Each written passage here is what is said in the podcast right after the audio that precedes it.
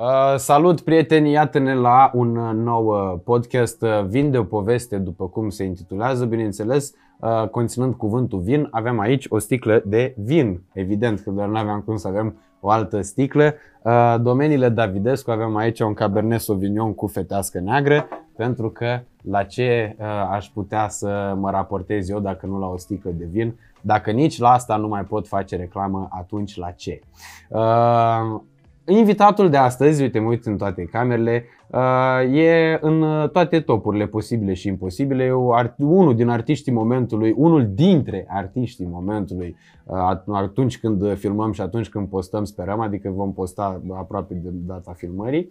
Uh, Teo Rose, Teodora Diaconu pe numele ei real, să rămână, bine ai venit Teo! Bună Radule, practic un exemplar de roze, dacă tot vorbeai de vinuri și așa. Exact. Și având în vedere numele tău, fii atentă că nici nu știu cu ce să încep, că ți-am luat și flori. Că acum cu 1 8 martie cu toate astea, Ai, mă, bine ai venit. Uh, vază n-avem uh, decât în bucătărie. Lasă acasă. Uh, până acasă, până acasă. Ai era. Lasă, că Nu ți-am luat o- o- trandafiri, o să că am zis reziste, că mulțumesc na, mult. dacă așa e Mulțumesc. numele, să-ți luăm așa. Cu, am întrebat la florărie, dați-ne ceva cu primăvară. Și atunci ni s-a dat cu primăvara. Uh, Dar avem uh, trandafiri pe punga de la cadou, avem aici și uh, ciocolată, că așa am citit eu, că se uh, ce dă frumos, flori cu mulțumesc. ciocolată. Și uh, dacă tot... Uh, Și că avem trandafiri, vezi că sunt la lele. nu trandafiri? Să dea draci de nor fi la lele. Ei, avem la lele, doamnelor și domnilor, iată, dar uh, dumneavoastră puteți să-i considerați trandafiri, dacă vă ajută chestia asta. Uh, doar că nu avem Teo trandafir, avem Teo Rose.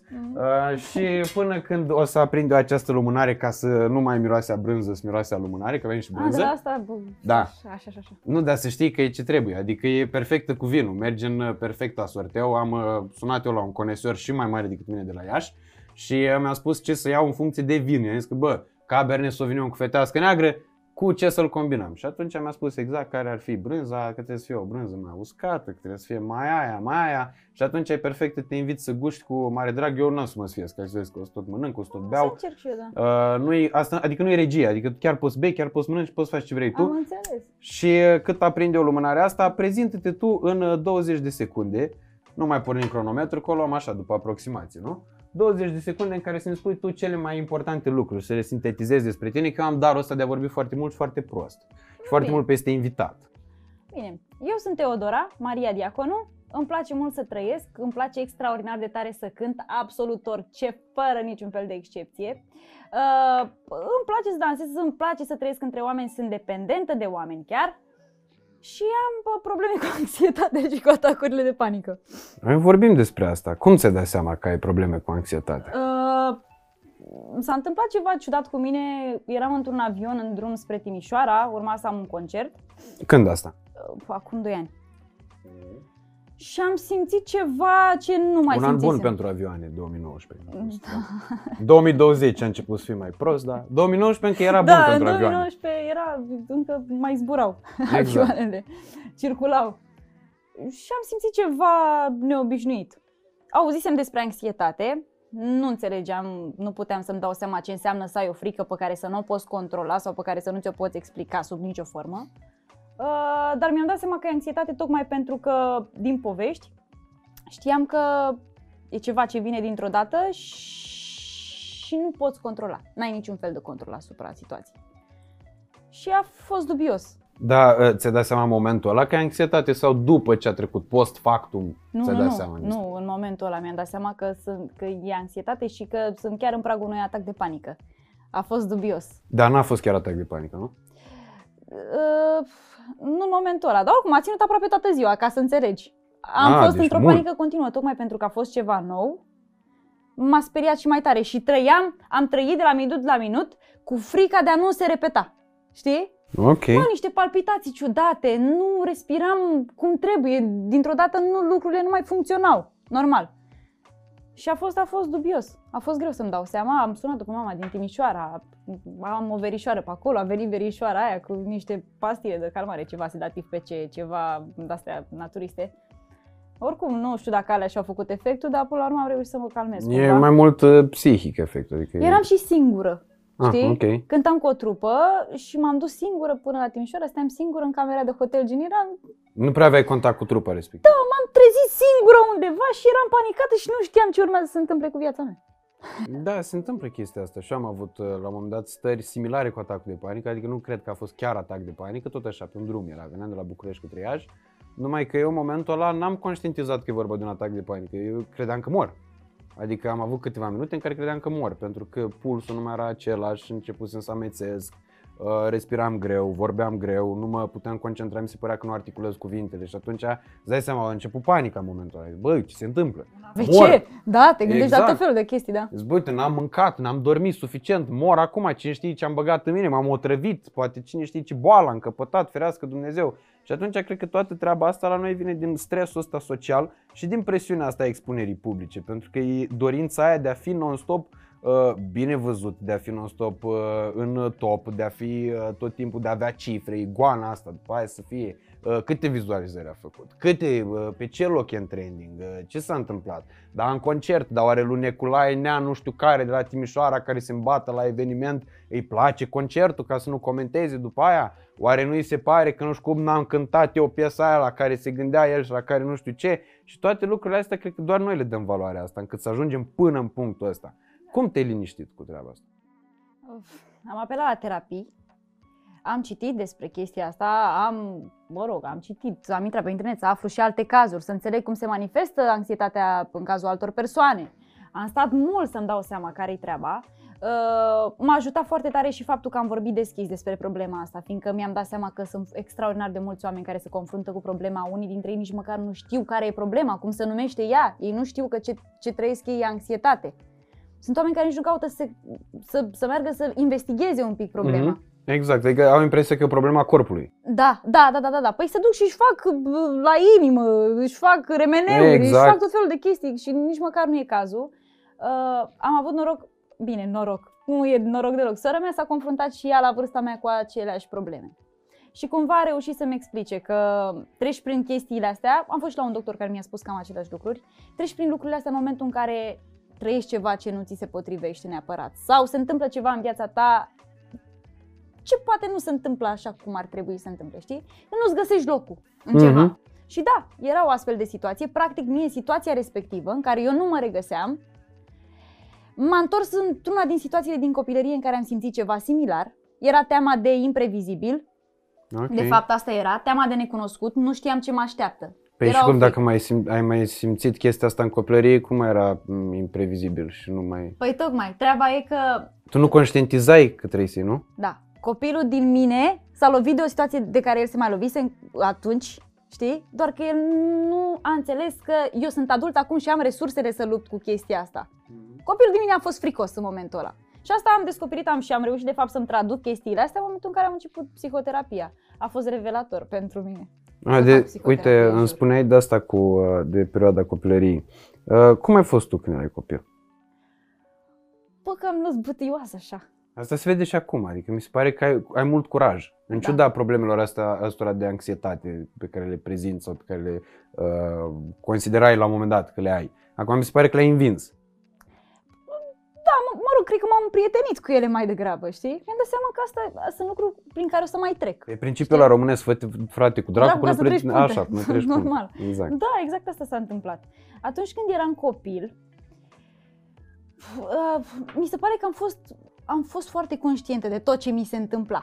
Au existat ca în orice familie, eu sunt dintr-o familie cu venituri modeste, nu ne-am permis uh, chestii luxoase, nu a fost vorba de așa ceva, eu m-am născut și am crescut la țară și am avut o copilărie foarte mișto, cu copii acolo, gagicărel, chestii foarte mișto, mi-a plăcut tare copilăria mea, sunt foarte mândră că am copilărit acolo. Uh, Treaba e că am, spuneam că am fost foarte conștientă de tot ce se întâmpla în jurul meu. Chestia asta e și dureroasă cumva pentru un copil, știi? Spuneam că ca în orice familie au existat și bă, tot felul de probleme. Uh, treaba e că faptul că am fost așa conștientă m-a maturizat cumva înainte de vreme, știi? Și bă, orice problemă era în jurul meu am încercat să o maschez. De aici, am, de fapt am găsit sursa umorului meu faptul că sunt așa nebună și așa, eu am încercat tot timpul să înveselesc oamenii din jurul meu tocmai pentru că existau tensiuni adesea. Dacă, de exemplu, mama și tata se certau sau așa, știi? Eu căutam să vin cu un plus de energie, cu mult umor, să-i fac să râdă tocmai ca tensiunile alea dintre ei doi să dispară. Asta am făcut toată copilăria mea și la școală și peste tot, de acolo umorul meu și așa mi-am tradus și faptul că, de fapt, cei mai amuzanți oameni, oamenii cu cel mai mult haz, au în spatele lor tot felul de drame, știi? Tot timpul se spune chestia Da. asta, știi?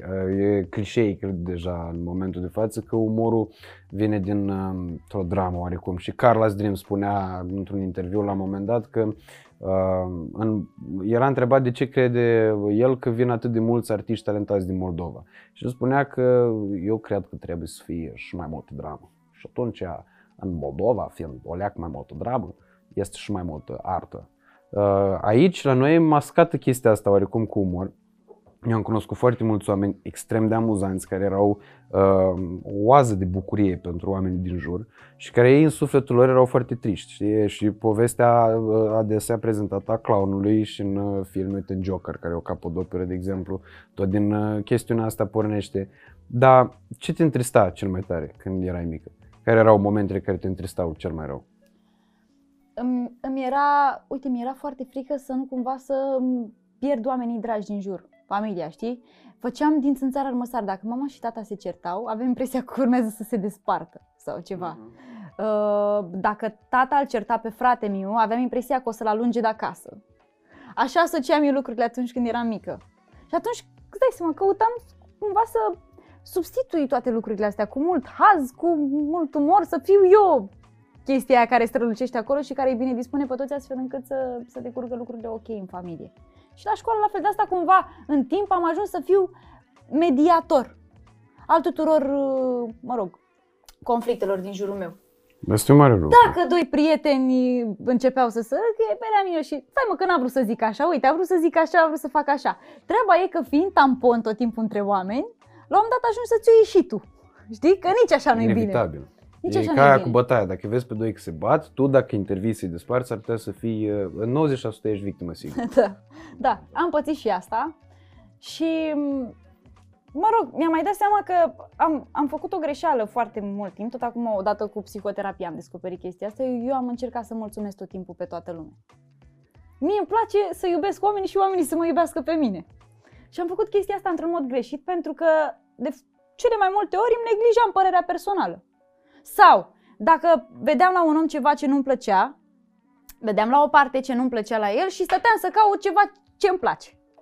Înțelegi? Ceea ce nu e rău, e o chestie altruistă, e o chestie mișto, vine din niște intenții minunate, doar că din momentul ăla eu încercam tot timpul să găsesc ceva bun la toată lumea, să justific orice ar fi făcut cineva greșit față de mine, ori nu toate lucrurile merită să fie justificate. Exact, plus că ajungi la un moment dat, uh, am impresia că ajungi să-ți construiești un univers fals. Exact. Uh, și păreri false despre oamenii din jurul tău, despre felul cum îi vezi tu, uh, despre uh, cum uh, ar fi ei conform a ceea ce ți-ai dorit tu să fie ei în accepțiunea ta. Exact, exact asta am făcut. Mă mințeam așa cumva, știi?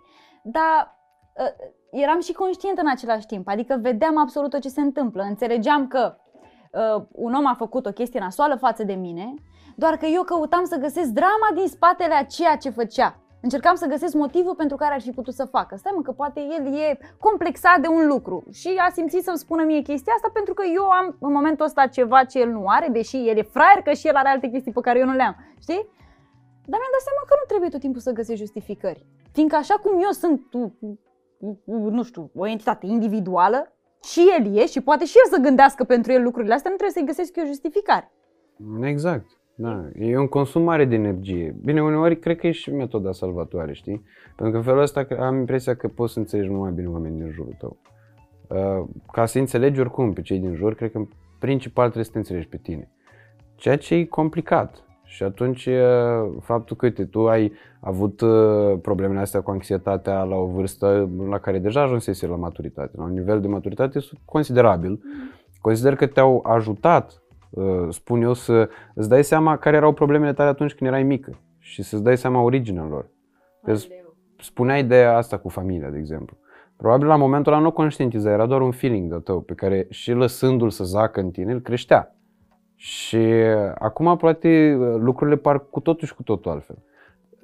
Care e relația ta cu părinții tăi astăzi raportată la ceea ce se întâmplă atunci? Eu și ai mei suntem foarte buni prieteni. Dar ne-am educat reciproc.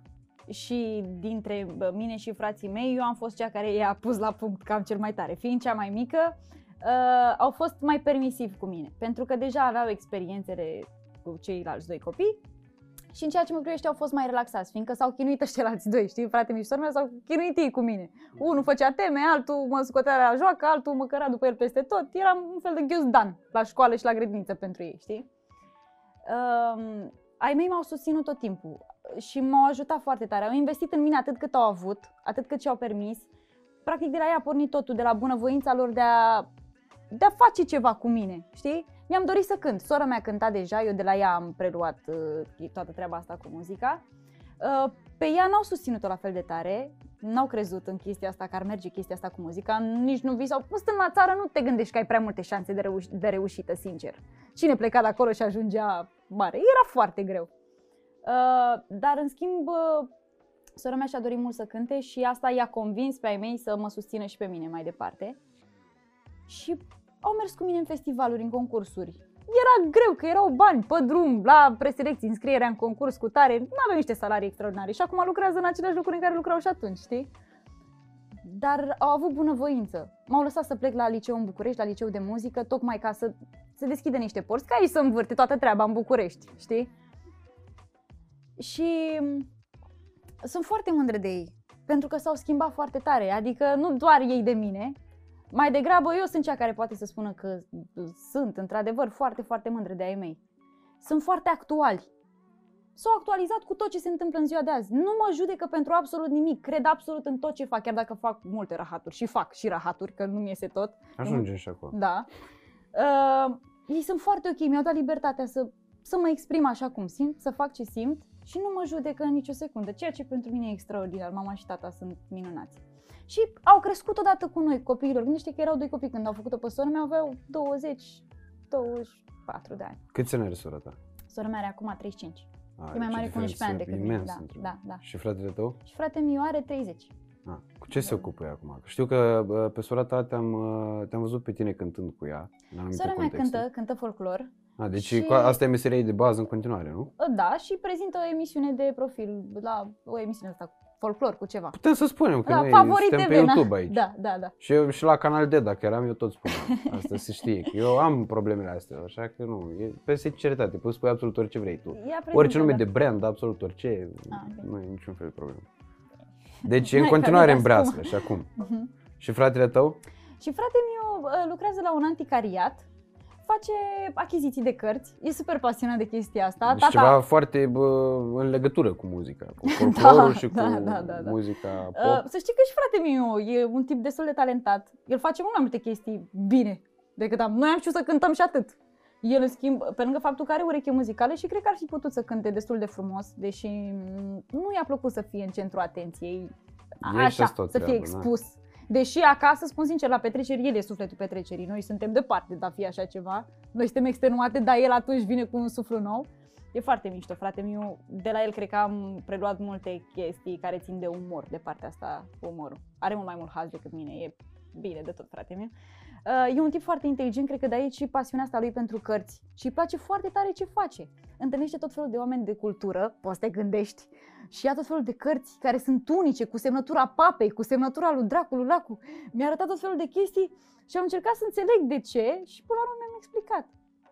El e într-o continuă nevoie de cunoaștere și e inteligent tare. Eu cred că așa ar trebui să fim cu toți într-o continuă nevoie de da, cunoaștere. da, da, da, da, da. Pentru El a că ales tot calea ceea ce asta, da. trăim ne îmbogățește pe latura asta. Mhm. Uite, spuneai că uh, fratelui tău îi place foarte mult ceea ce face. Eu cred că asta e condiția esențială ca tu să fii fericit în viață. Uite, ca să-ți explic puțin raportul dintre noi și părinții noștri, ca să înțelegi, tata a dor- și-a dorit foarte tare ca fratele meu să fie fotbalist. Oarecum uh, explicabil. Uh, toată copilăria lui Radu s-a petrecut pe stadion. Tata are echipă de fotbal Ah, acolo în comună și cum se numește comuna? tinerețe, comuna se numește Izvoarele. Așa. Echipa de fotbal se numește Tinerețea Izvoarele. Și joacă bătrâni. Uh, Nu, Paradoxal, că Ce de obicei la echipe comunale nu prea joacă tineri. Nu, Nu, prea a- sunt flăcăii satului. îți Sunt dai ăștia seama, mai- are bă, echipe cu- din mai multe bă, grupe de vârstă, dar Ah, uh, a crescut ok. foarte mulți copii care acum joacă la echipe mult mai mari. Păi asta mai cred că e mișto. satisfacție Astra, uriașă. Petrolul, nu știu ce, dar Știi vreun fotbalist care a plecat de la el? Băi, nu știu dacă știi, acum sunt pe la petrolul și la Astra. Acum eu știu să ți Asta zic. e Liga 1, adică e wow. Astra, Astra 2, nu știu. Uh, Știu de Bencea care joacă la Astra, a jucat și Popescu, Costin, de exemplu. Sunt Prietenii Știi mei, Măciucă colegi. pe ăștia? Bencea, Popescu, Costin? Ei, vi arăt. Dar sunt... Da, uh, dacă joacă la Astra înseamnă că e ceva de capul lor. Da, vi arăt după aia. Adică de la tinerețe, cum ai zis, Tinerețea izvoarele. tinerețea izvoarele până la Astra Giurgiu e un drum. Adică la Astra Giurgiu ai McLaren, ca așa are Alidec. Mhm. Deci e o treabă. Mă, da, tata a investit tot timpul în educație. Adică a, chestia asta cu echipa de fotbal a, a făcut-o fără bani. E o chestie pe care o face gratuit pentru copii, doar ca să le aducă o activitate în plus acolo în comună. Sunt copiii disperați după tata, îl respect extraordinar de tare și îl iubesc mult. A crescut generații. Sunt oameni care acum au familii, stă așa și vin în continuare și joacă la, la echipă. Păi asta e Da. foarte, cred că asta e condiția esențială, știi? Adică dacă nu-ți place, degeaba o faci. Și Da. la tine se vede că îți place. Uh, aici am permis să-ți spun eu o poveste despre tine când erai tu mai mică, cum am, te-am perceput eu când, te-am, când am Ia auzit zi, de da. existența ta prima dată. Eu eram într-o relație cu o fată care era colegă cu tine la un cerc de asta de cântat, că nu pot să spun casă de discuri, că nu, pe vremea aia nu era casă nu, de casă discuri. de producție, ceva în O, genul ăsta. da, așa asta, se putea da. considera. Că deja discuri nu mai erau, dar nici producție nu era prea producție. Adică era ceva, mă rog, nu, că- acum e. Acum e, E- slavă cerului deci și fac treabă bună. fac Chiar treabă fac foarte treabă mișto. bună, Iuliana Beregoi, de exemplu, e un produs de mare succes. Un copil extraordinar de talentat și o fată muncitoare. Eu Și cred că o să fie din foarte punctul meu mare. de vedere, un, cu adevărat, e actual star, nu cred că mai e next Da. star, cred că deja Da. e actual star.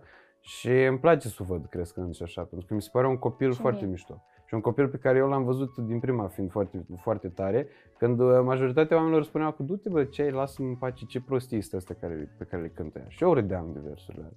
Eram într-adevăr destul de puierire, a fost printre uh, primele care au spart gheața cu um, piese de astea pentru copii, îmbrăcate oarecum youngish, dar youngish spre uh, adult, știi? Și atunci uh, a fost un uh, curent uh, special. Revenind Chiar da. când uh, te-am auzit eu, când am auzit eu prima dată de Theo Rose, uh, tu erai un copil mic, eu eram la fel un copil mic uh, și uh, te-am văzut la un festival de ăsta, se petrecea la Iași, Music for Kids se numea. Pot, Da. cred că pot să Ei, spun da, mă, despre asta, normal. nu? Și tu uh, erai în juriu sau ceva de genul ăsta, da, erai în juriu. Um, în jurul tău și a altor copii care erau foarte talentați și care se bucurau că sunt acolo și care erau evident extrem de bucuroși de ceea ce făceau, erau foarte mulți copii care erau acolo din uh, dorința părinților ca ei să fie acolo. Și aia era evident. Uh, pentru mine a fost o frustrare foarte mare, știi, când mă uitam și eu îmi doream foarte mult să sparg gheața cu ceva, să fiu acolo, părinții mei nu credeau în, deși m-au susținut mereu, dar nu credeau în posibilitatea faptului că, bă, poate să facă Radu vreo treabă de asta.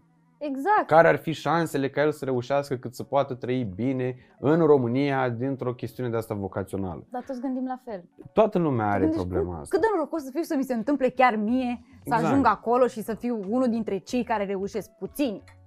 Uh, Ba da. Cred că e o, o diferență uriașă, adică era vizibil, știi? Erau copii care se bucurau de ceea ce trăiau acolo și copii care nu se bucurau, deși trăiau aceeași experiență fascinantă din perspectiva mea exterioară, dar care nu erau acolo pentru că voiau ei, adică era o dorință a părinților, era o, o chestiune uh, periculoasă, spun eu, pentru că să și încurajezi un copil sau un părinte spunându-i că a lui copil e talentat într-o anumită direcție și că poate reuși într-o anumită direcție, consider că e periculos. Da. Și de asta e și greu să accezi în lumea asta, pentru că îți trebuie foarte multe lucruri. De asta mi se pare un mega exemplu tot ce ce ai realizat tu până acum și mă bucur enorm pentru succesul tău din, uh, și pentru explozia ta la care am luat parte instituțional vorbind, că am fost colegi în același trust uh, și am văzut când uh, la tron câine aici avem un uh, ca să nu vină hoții. Uh, L-ați am- angajat? E un bișon, da. Cât îi dați pe lună? E un bișon, dar e Cât îi deghizat dați pe în lună? pizza. Că dacă îi dați bine, vin să latru eu. 2-3 kg de purina, nu știu. Mai bine, cred că e mai ok cu brânza cu astea decât cu purina. Stați cu minți. Vă sun eu. Uh, mâncarea lui Cheluț. uh, și uh, asta constatasem și postasem și pe Facebook acum vreo două săptămâni când am fost la Cluj și am filmat cu Sergiu Biriș un podcast. Un om care la fel a ajuns uh, de la nimic, a vândut către Facebook un, un soft, a tranzacționat o companie uh, contra sume de 500 de milioane de dolari și m-am gândit că, bă, stai alea că a nu te naște bogat e de fapt cel mai mare noroc pe care poți să-l ai în viață. Exact. Pentru că asta îți dă bucuria aia cea mai mare. Și ți-am urmărit parcursul, de cursul timpului și am văzut că ai tot avut tot soiul de tentative. Ai avut tot soiul de momente Oh. în care ai fi putut să spargi gheața sau se spunea că vei sparge gheața. Oamenii vorbeau despre tine că ești un real talent. Eu știu din uh, canal, de exemplu, de la Kids Sing. Grasu și băieții care au fost atunci la canal în uh, 2014, când se întâmpla emisiunea aia, îmi spuneau mie, de, în 2019, înainte ca tu să spargi gheața, deci mulți ani uh, de absenteism de-al tău din lumina reflectoarelor principale, Ei Pe încă care- mai spuneau că eu Exact. spar gheața. exact spuneau că, bă, ce talentată e copila aia, ce tare e copila aia, să vezi cum poate să cânte. Iar pentru mine șocul cel mai mare e când te-am văzut la o gală de asta, bravo, ai stil, când ai cântat cu orchestra. Am zis că, băi, nu se poate. În finală. În, cred că da, cred că în finală, dar s-a tras bă, bucata aia de moment, s-a tras mult înainte. Uh, Da, da, păi am tras în... uh, Septembrie, la în finalul sept- septembrie. Da, la finalul septembrie și s-a dat tocmai în Pe- decembrie. Stai că zic și data. 17 dacă- decembrie, zic eu. 17 decembrie a fost finala, Da. nu a fost 17, a fost 19. Este contrazic. 18 decembrie am dat eu mașina la Radio Impuls, am băut șpriț cu măciucă vineri seara, pe 19 decembrie sâmbătă, la fel eram acasă după... Asta a fost penultimul episod din Moldoveni. în sezonul respectiv. Aia, păi Deci deci ai am- repere. Pentru mine a fost doar finala Brava Estir și atât.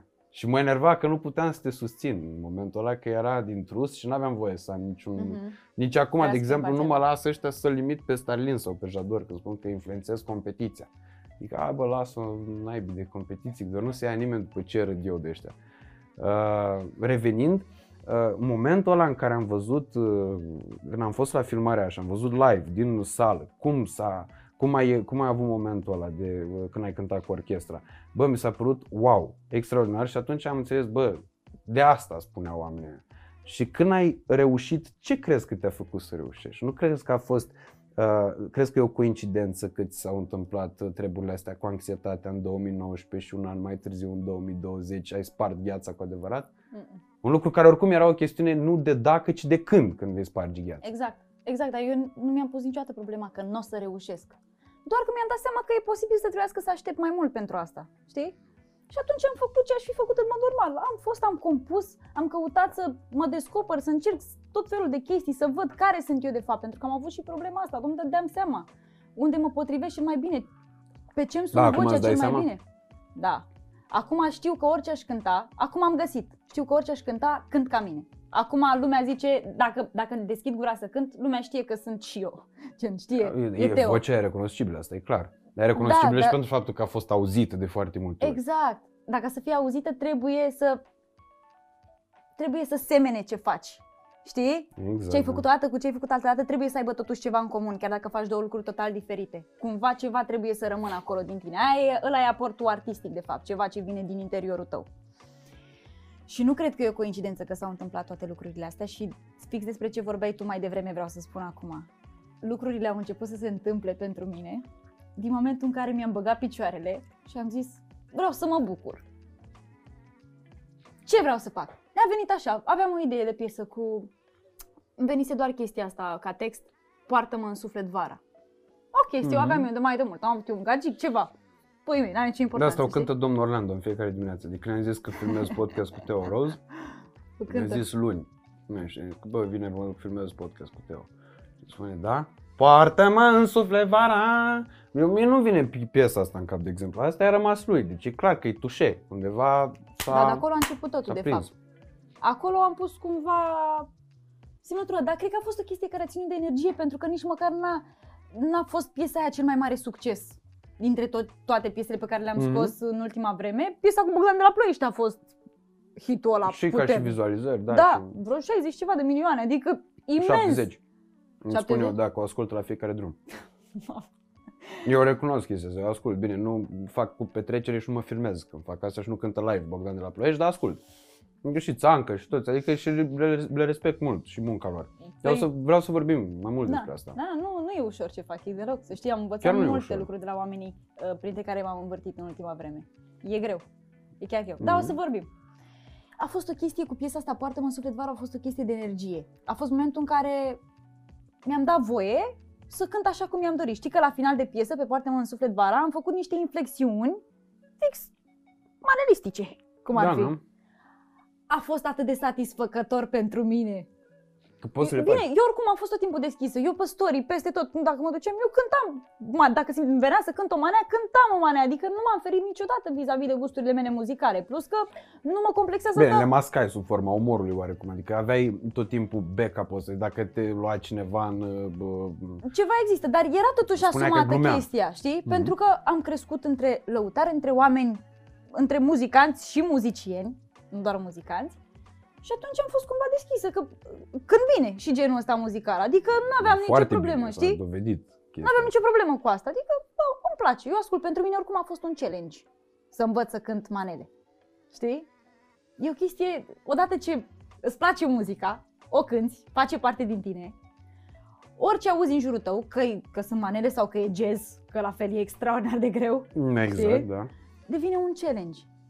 E o chestie de a-ți dezvolta puțin auzul, gândirea muzicală, chestii care ține de improvizație, știi? Și de asta, în momentul în care mi-am băgat picioarele și m-am bucurat, efectiv, mi-am dat voie să cânt exact cum îmi vine mie, ce îmi vine mie, și mi-am dat voie să fiu eu așa cum sunt, cu preferințele mele, că pentru unii sunt rahat, că pentru alții sunt minunate, că alții... eh, Nu, nici nu mai contează. În momentul ăla a început mie să-mi iasă treaba. Așa și cu Bravo Stil. De asta experiența asta pentru mine a fost una extraordinară și m-a pus în evidență foarte tare, fiindcă a fost momentul în care mi-am dat voie, de fapt a fost contextul care mi-a dat voie să mă arăt exact așa cum sunt eu oamenilor. Exact, adică de, tu ai rupt foarte tare la Bravo, ai stil, dacă îmi permit să spun, nu folosesc termen, termenul ăsta, uh, în uh, momentul în care uh, în testimonialele respective, adică nu prin ținute, nu pe, Da, mă, de, da, pe da, mine mă da. durea fix la basket. de și pe ținut, mine. îți dai seama. Poate vine să crezi și pe mine. Cred că și pe jurații dura fix la basket de ținute. Pentru că, e, până la urmă, urmei, bravo, ai stil și toate astea sunt uh, niște show-uri. Oamenii uită, participanții de acolo uită că sunt niște show-uri și în momentul în care uită că sunt niște show-uri, ei devin cu adevărat atractivi pentru public. Pentru că dacă eu, de exemplu, mă duc acum, mă înscriu într-un concurs de ăsta, eu am vrut să merg la Survivor și am picat proba, adică n-am putut, pentru că am mai spus-o în- într-un podcast, nu știu dacă va fi postat înainte de asta sau după, uh, am vrut să merg la Survivor, am fost pe traseul ăla de probă și am chicat în cap de 3 ori, adică mi s-au tăiat genunchii de 3 ori, eu crezându-mă foarte sportiv. Da, da, sunt foarte grele probele alea. Foarte Mi-a mai grele zis prieten. și sunt și mai grele în momentul în care tu îți bați joc de viața ta și un an de zile bei în continuu, fără măsură. Sunt fan alcool în continuare în contextul în care alcoolul trebuie să te ajute să te simți bine, nici de cum să te facă să te simți rău, deci trebuie să ai gradul ăla de responsabilitate pe care eu nu l-am avut în, în trecut.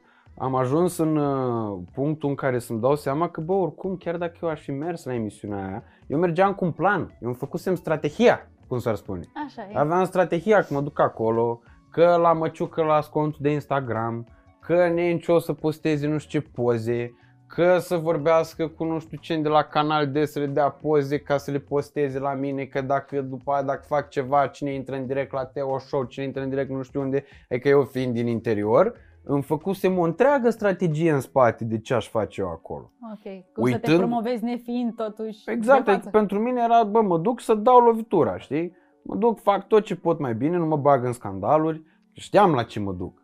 Adică mai urmărisem formatul show-ului, știam și care sunt oamenii care vor uh, urma să participe acolo, așa că mă duceam cu temele făcute oarecum. Știam că, bă, stai alea, că nu trebuie să răspund la provocări, nu trebuie să fac vreo mai ales că prosteală. fiind și parte din media și Exact. din trust, mai cu seamă. Exact, și când te întorceai până la urmă urmei, tot cu oamenii aia dădeai ochii, tot cu oamenii aia ajungeai să lucrezi și așa mai departe. Uh, Vrând nevrând, crezi că Jador nu o să mai scoată piese cu Ostionițu? O să mai scoat, Eh, bravo. Logic. Și atunci, uh, Sau că nu o să mai vorbească cu culiț. evident, sub nicio formă, deci cine crede că lucrurile astea vor uh, uh, continua dincolo de momentul în care se termină competiția, e nebun. Sau nu uh, se gândește uh, extrem de superficial la problemă. Uh, dar uh, am realizat că ta- taman asta m-ar fi făcut pe mine să fiu neplăcut de, pu- de către public. Pentru că mereu se vedea clar că am o strategie când mă duceam acolo. Eu n-aș fi fost eu. N-aș fi fost eu ăsta de aici, n-aș fi fost degajat, n-aș fi fost eu cel de acum față de cel de la începutul interviului. Pentru că evident în momentul în care ai niște emoții, în care ai niște trăiri, ești altfel. În momentul în care te desprinzi de treaba aia, abia atunci îți dai voie ție să-ți vezi calitățile și oamenii să ți le vadă. Eu ți-am zis din uh, Bravo ai stil pentru mine, eu am rămas cu imaginea aia a testimonialelor tale, care erau extraordinar de amuzante. Erau niște momente foarte mișto, erau uh, autoironia aia care e specifică doar unui om inteligent, adică autoironic n-ai să vezi vreun prost vreodată. Pentru că prostul ăla are impresia că e perfect, știi? Mhm. Și era o treabă pe care Bendeac o spunea și chiar o apreciez, pe care chiar o apreciez foarte mult. Zicea, bă, dacă ți- vreodată ți-ai pus problema că ai putea fi prost, înseamnă că nu ești. Dar dacă nu ți-ai pus-o niciodată, înseamnă că sigur, sigur ești. Că n-ai cum altfel, adică e bă, limpede. Un om de ăsta care poate să râde de el, care are capacitatea de a nu se lua prea tare în serios, ăla e un om care poate să facă foarte multe lucruri și de-aia și stârnește zâmbetul ăla, stârnește empatia oamenilor care oamenii rezonează, oamenii nu rezonează cu perfecțiune, oamenii nu mai vor perfecțiune. Exact. Da, sunt convinsă de asta, fiindcă nici mie nu-mi place să văd perfecțiune în jurul meu. Nu există așa ceva. Și mă gândeam că oamenii ar trebui să înțeleagă că totuși autoironia asta e un scut de apărare extraordinar de tare. Dacă tu ești primul care face mișto de propria persoană, cum te poate durea? Cum te poate afecta mai tare că vine cineva și te ia la mișto? Când Exact. tu ești obișnuit să faci tu însuți treaba asta cu tine. Da, e că nu mai, plus că nu mai are haz, nu mai are nicio valoare gluma aia. Dacă eu acum râd de nasul meu că e strâmb și că e mare și că are și muci în el, probabil, nu o să mai poate să mai vină nimeni să mai râdă după aia de chestia asta. Știi? Că mie îmi Exact. spuneau, de exemplu, prieteni, zic, bă, tu vezi că ești extrem de sincer. Zic, da, știi la ce mă ajută chestia asta cu sinceritatea? Mă ajută să n-am proces de conștiință.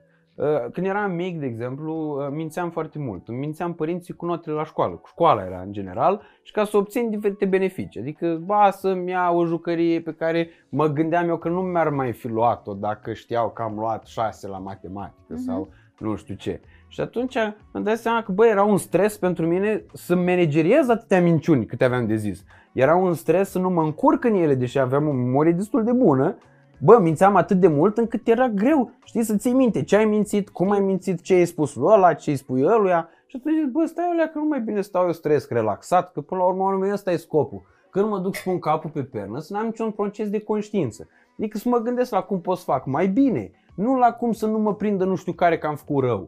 Despre asta cred că e vorba și cred că e intenția omului bun până la toată coada. De asta uh, am și linkuit din ceea ce îmi povesteai tu și am făcut legătura dintre episodul atacului ăla de panică, care uh, el, sau crizele alea de anxietate, nu știu dacă a fost chiar un atac de panică, mai cum a avut atacuri de panică și erau grave. Adică m, la ea se sufoca, nu putea să stea singur în casă, Xanax, un an și ceva. La mine cu vomă te soldau atacul Ah. de panică. Ok. Adică nu am pățit chestia cu palpitații sau cu sufocat, dar uh, oricum era nasul cu vomă. Pe era, un, Era tot o o refulare a veselie. corpului, trebuia să iasă da, cumva. Da, energia uh, aia, da. tot ce era rău, toată energia negativă, pe care în momentul în care reușești să o controlezi și spui, băi, stai o leacă, eu de ce sunt așa? Care, de, de ce am panică asta? Ce mă sperie? Că până la urmă, urmei, datorii la cămătare nu cred că aveai. Nu am așa ceva.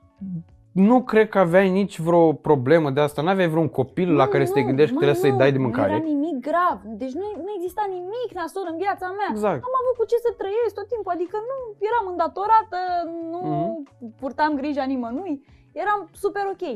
Treaba e că lucrurile astea vin, ți-am zis, pe neașteptate și ce e cel mai grav e că ai niște gânduri care te obsedează la un moment dat. Gândește că m-am trezit într-o noapte, într-un atac de panică și mintea mea ce crezi că era? Că nebunesc. Eram convinsă de faptul că sunt fix în, în pragul ăla de a nebuni. Filmele meu de chestia asta, uite, după Joker n-am dormit o săptămână. Eram la filmări la Moldoveni, am fost cu maica mea și cu un coleg, cu Burțilă, uh, Iorn din Moldoveni, am fost la film. Eu de obicei o iau pe maica mea la film ca să am cu cine comenta filmul după aia, știi? Și uh, imediat după ce s-a terminat filmul, m-am dus la niște băieți tehnicieni care erau veniți la București, am găsit, am zis că hai, mă duc să mai beau cu aia, mai stau, mai stau puțin la discuții, mă fac ceva, numai să nu mă culc, pentru că mă, gând- mă regăseam oarecum în fanteziile lui uh, Neculai, cum îl chema, nu Joker. Joaquin Phoenix, actorul, cum îl chema pe Neculai? Ei, pe Nu mai uh, știu. personaj. Ai de capul meu, Murray îl chema pe Robert De Niro, prezentatorul, și cum îl chema pe el, mamă ce lapsus am și mă enervează repede, chestia un search asta. pe Google. Un search pe Google, ceva, te că avem și Zi laptop repede, aici, cum îl dacă chema vreți. pe băiat. Uite, production value la filmare, scoatem un uh, de ăsta, un laptop și căutăm imediat Uite, din ce fel apropo de problemă. chestia asta, am fost la circ două veri la rând, da? Așa. Să urmăresc spectacol. La circ pe faleză, niște circari La italieni. Mamaia. români. Uh, nu, la unde fu? La Eforie. La Eforie. Mă rog. Măi, nene, eu am intrat în circ și am plâns de când a început spectacolul până când s-a terminat. Și nu doar prima dată, a doua oară am, am, am Pentru că am erau, reacționat cred că, niște exact la fel. tramure, niște tra, auzi, tramure, niște traume din copilărie și eu le aveam. Nu Mm. mi-am dat seama că oamenii ăia afișează ceva ce nu e neapărat așa. Că indiferent de ce stare ar avea, oamenii ăia trebuie să facă niște copii să râdă. Și să faci copiii să râdă e extraordinar de greu. Mi se pare circ o chestie foarte tristă, îți spun sincer. Da, exact așa, exact așa mi-a dat și mie, exact așa. Și țin minte, am imagini de astea de când eram mic. Eu n-am fost la Mm, circ niciodată până acum. de ani. Mergeam, m-a dus uh, bunicul meu odată la circ când eram mic foarte tare și m-am speriat de clovni. Uh, După care îmi plăceau foarte mult dresurile și uh, acrobațiile astea. Taică meu, de exemplu, îmi arăta niște spectacole de circ care erau transmise pe B1 TV, când era directoare Brândușa Novac la Circul Globus. Îmi Wow. arăta uh, film, uh, spectacolele respective și odată pe lună mergeam la Circul Globus la București Uh, mă ducea la spectacol sâmbătă și după aia la mall la Plața România, care era singurul mall mai mare Mm-mm. și mult mai mare decât Iulius ăla din Iași, care inițial fusese cât platoul ăsta de brânză. Uh, și atunci uh, îmi plăcea oarecum circul, dar tot găseam niște lucruri foarte triste. Uh, țin minte și acum imaginea unui clovn, Cristian îl chema, țin țin minte și numele perfect, cum stătea într-o dacie de aia în parcul circului înainte de spectacol, în 2005, undeva pe luna februarie se întâmpla chestia asta și bă, era trist, trist, rău de tot, era o imagine atât de tristă pe care o am și acum în cap. Era o Dacia albă, era pe locul din dreapta în Dacia albă și o să mă bântuie, cred că toată viața mea, imaginea respectivă, știi? Știi ce mai m-a întristat pe mine ce mai tare la circ? Mm. Eram acolo. Încă Uh, reuși, încerc să caut da. pe asta cu Joker, dar Vara ascult. asta a fost tot cu pandemie, cu așa, știi? Ei s-au desfășurat totuși cu locuri limitate, într-adevăr. Am fost la spectacol și erau foarte puțini oameni, adică nici măcar numărul ăla de locuri. E, și limitate și Ar- permise Arthur de Fleck îl norme. chema. Cum? Arthur Fleck îl chema. Ok. Arthur. Și asta era, cu frica față de el. Așa, zi- deci erau, uh, zi, Foarte ziceai cu puțini cine? oameni. Așa. Foarte, foarte puțini. Și oamenii au făcut spectacolul de parcă ar fi fost, nu știu, spectacolul vieților, ca să înțelegi. Plus că e atâta pregătire și atâta muncă în spate și totuși ei au, cred că au câștigat foarte puțin, comparativ cu cât erau obișnuiți să câștige în, în mod normal la circ atunci când profezau cu sala în, întreagă, sala plină, știi? Mi s-a părut atât de trist, bă, dar n-am plâns la circ într-una. S-a uitat la mine și îl bufnea râsul, ce putem la circ și tu plângi aici de când a început, dracu. S-a uitat copiii și la tine am impresia că se întâmplă ceva. Cineva ar fi zis, unii ar fi crezut că sunt în depresie. Mă cred că Dar asta pe mine înseamnă chiar să m-a fii artist, emoționat. știi? Da. Indiferent de public, uite, taică mi spunea chestia asta de fiecare dată când aveam, aveam zile că le făceam emisiuni proaste, de rahat. Da. Dar le făceam de rahat pentru că nici nu dădeam absolut deloc silința de a, de a le face să nu fie de rahat. Uh, și atunci ce m-a făcut să mă, și m-a zdruncinat foarte tare au fost niște mesaje de la el în care mi-au zis, bă, tu gândește în felul următor. Dacă sunt doi oameni, trei oameni care te ascultă în momentul ăla și ei aud uh, o, un Radu de rahat, care face lucruri de rahat, crezi că e ok?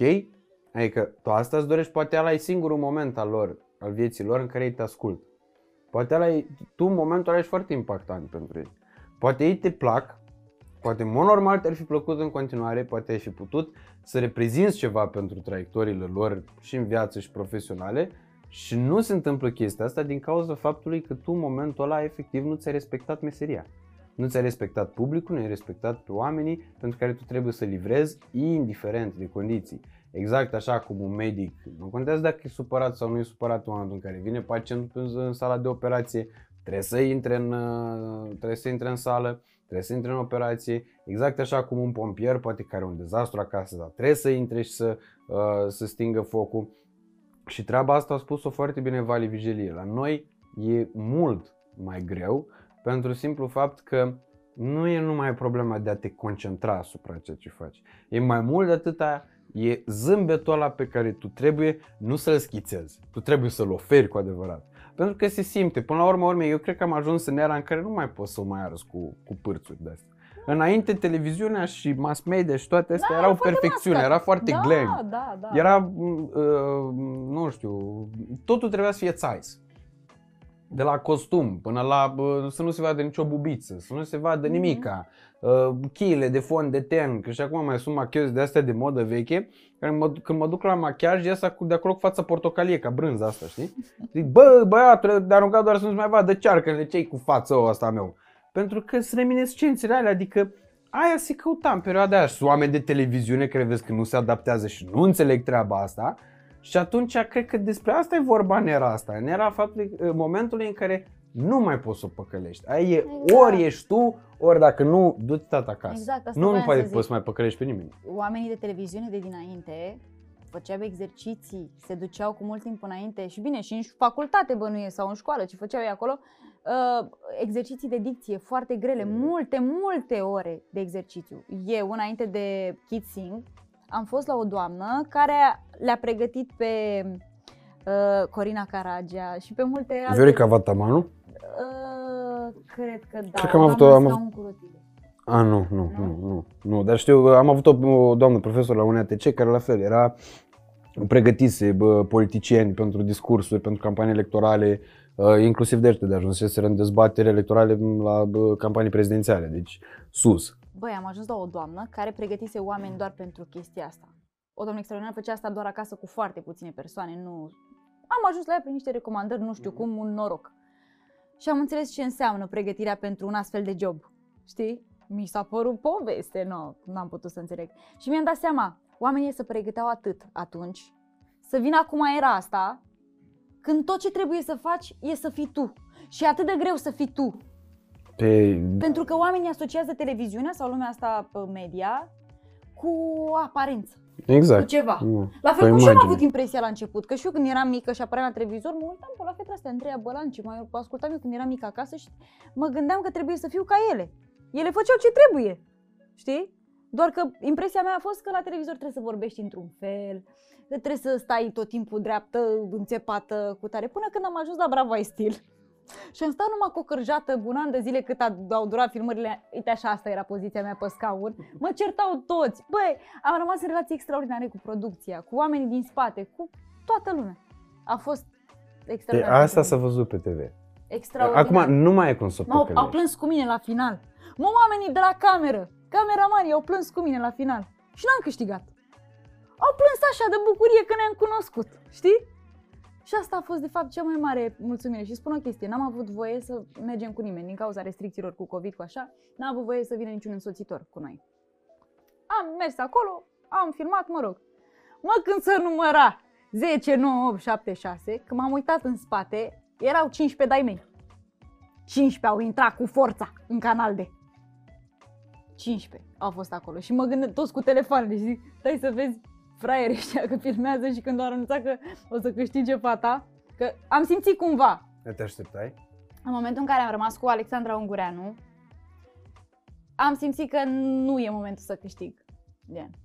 Cumva și în sufletul meu, mi s-a părut că, odată că merita, stilistic vorbind, ea a fost cu mult peste nivelul meu. A fost foarte bine pregătită. Aici Pe lângă am- asta, mă rog, obiectiv. îți dai seama, cu haine, cu astea, dar ea pregătea niște ținute alt nivel, ca din afară, de reviste, ceva ce eu nu mai întâlnisem. Nici nu știam să-i comentez ținutele, nu văzusem așa ceva în viața mea, mi se părea greu tare. Și nici n-aș fi îmbrăcat drept dovadă, că nu știam ce înseamnă ținutele alea. Mhm. Dar vizual nu găseai o greșeală, adică nu știam niciodată să zic ce e greșit la ce face ea. Mi s-a părut foarte tare. Și pe de altă parte, în sufletul meu simțeam că eu mi-am atins scopul acolo și că ea are mai mare nevoie decât mine și de titlu, că eu ce făceam cu titlu? Că stilată, n-am fost cea mai stilată nici E sunt oameni pentru care contează titulatura, Știi? știi? Și azi. n-a contat.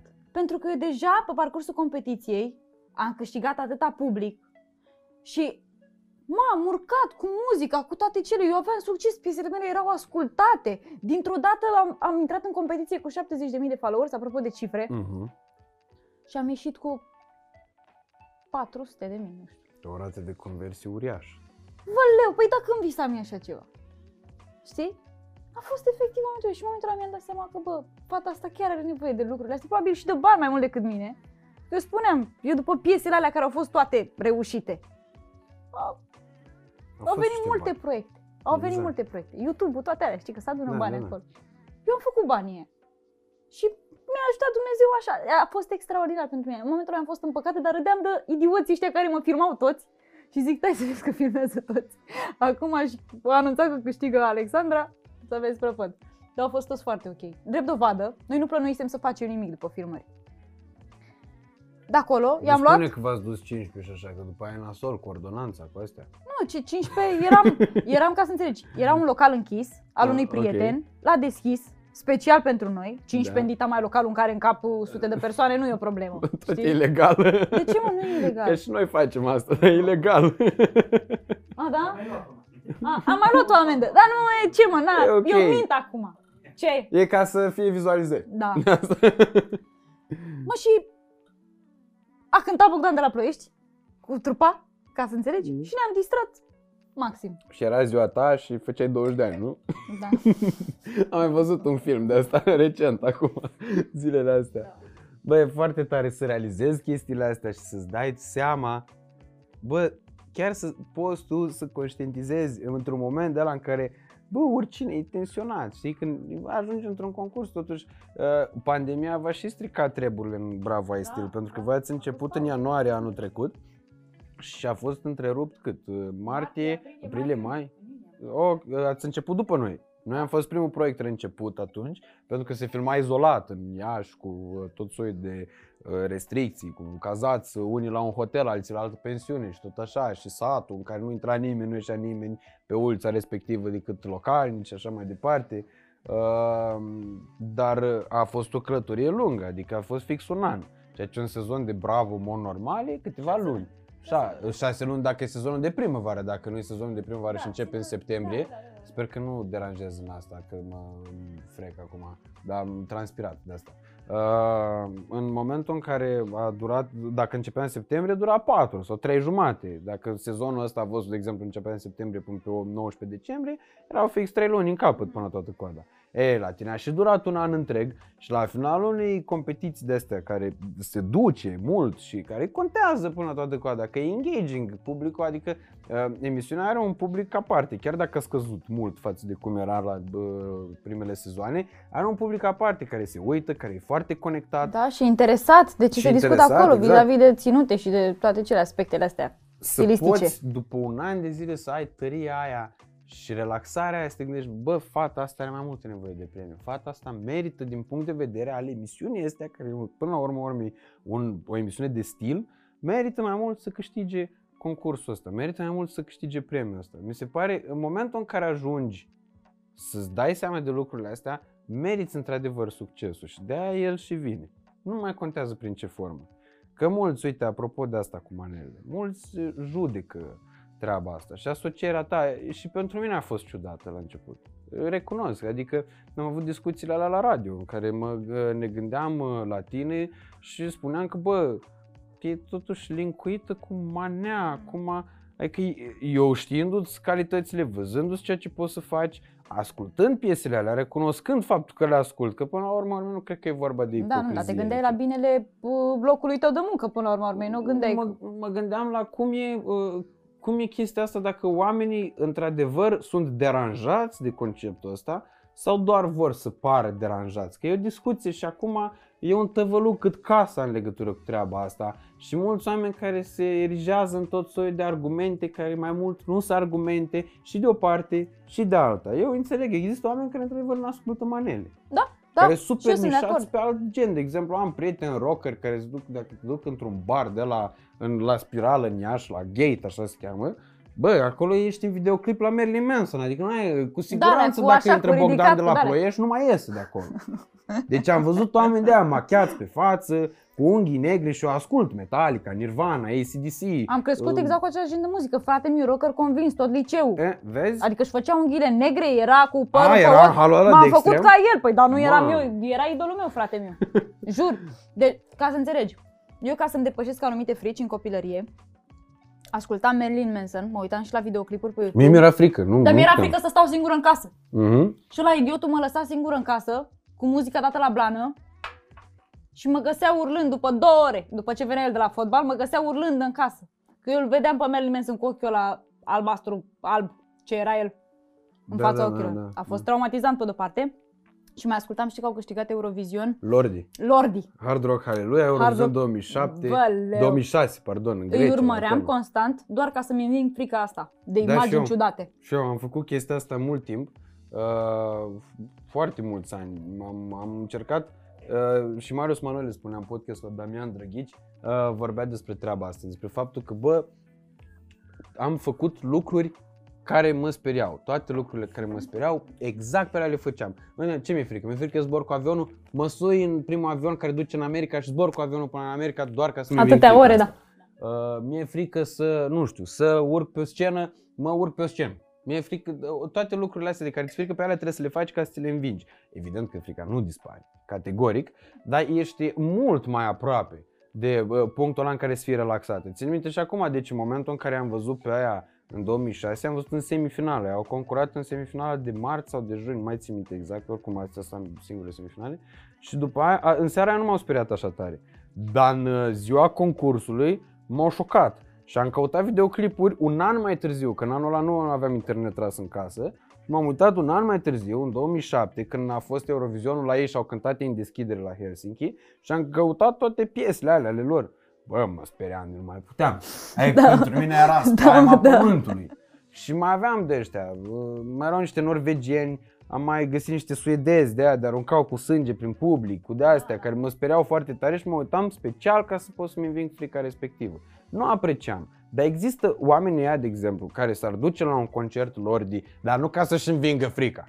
Nu, Da. aia care se duc pe bune la concertul ăla. Pentru mine, de exemplu, Rammstein e gradul maxim de suportabilitate.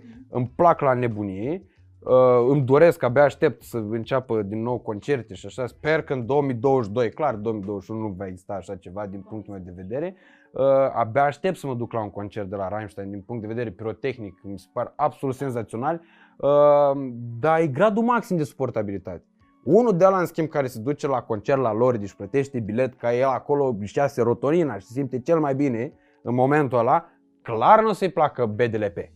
Categoric. Da, mă, da. Nu poți să-i dai lui ăla fără tine, că nu merge la el cu așa ceva. Nici că noaptea golanii nu fac Deși, nani, nani, nici deși ei nu stai, fac stai, nani, stai, nani. asta se întâmplă în România. Unui român care e fan Lordi sau, Mhm. mă rog, rock din ăsta bă, hardcoreist, nu, nu, pot, nu poate să-i Unui placă finlandez BDLP. s-ar putea să-i S-ar placă. putea să-i placă, Îți asta găsi la zic. Caterinca, zic, bă, Asta e chestie restrânsă aici la noi în țară. Mhm. Dar orice am arătat străinilor, am fost în atâtea țări, am călătorit și le-am arătat și manele pe cine distrăm noi la petreceri sau așa.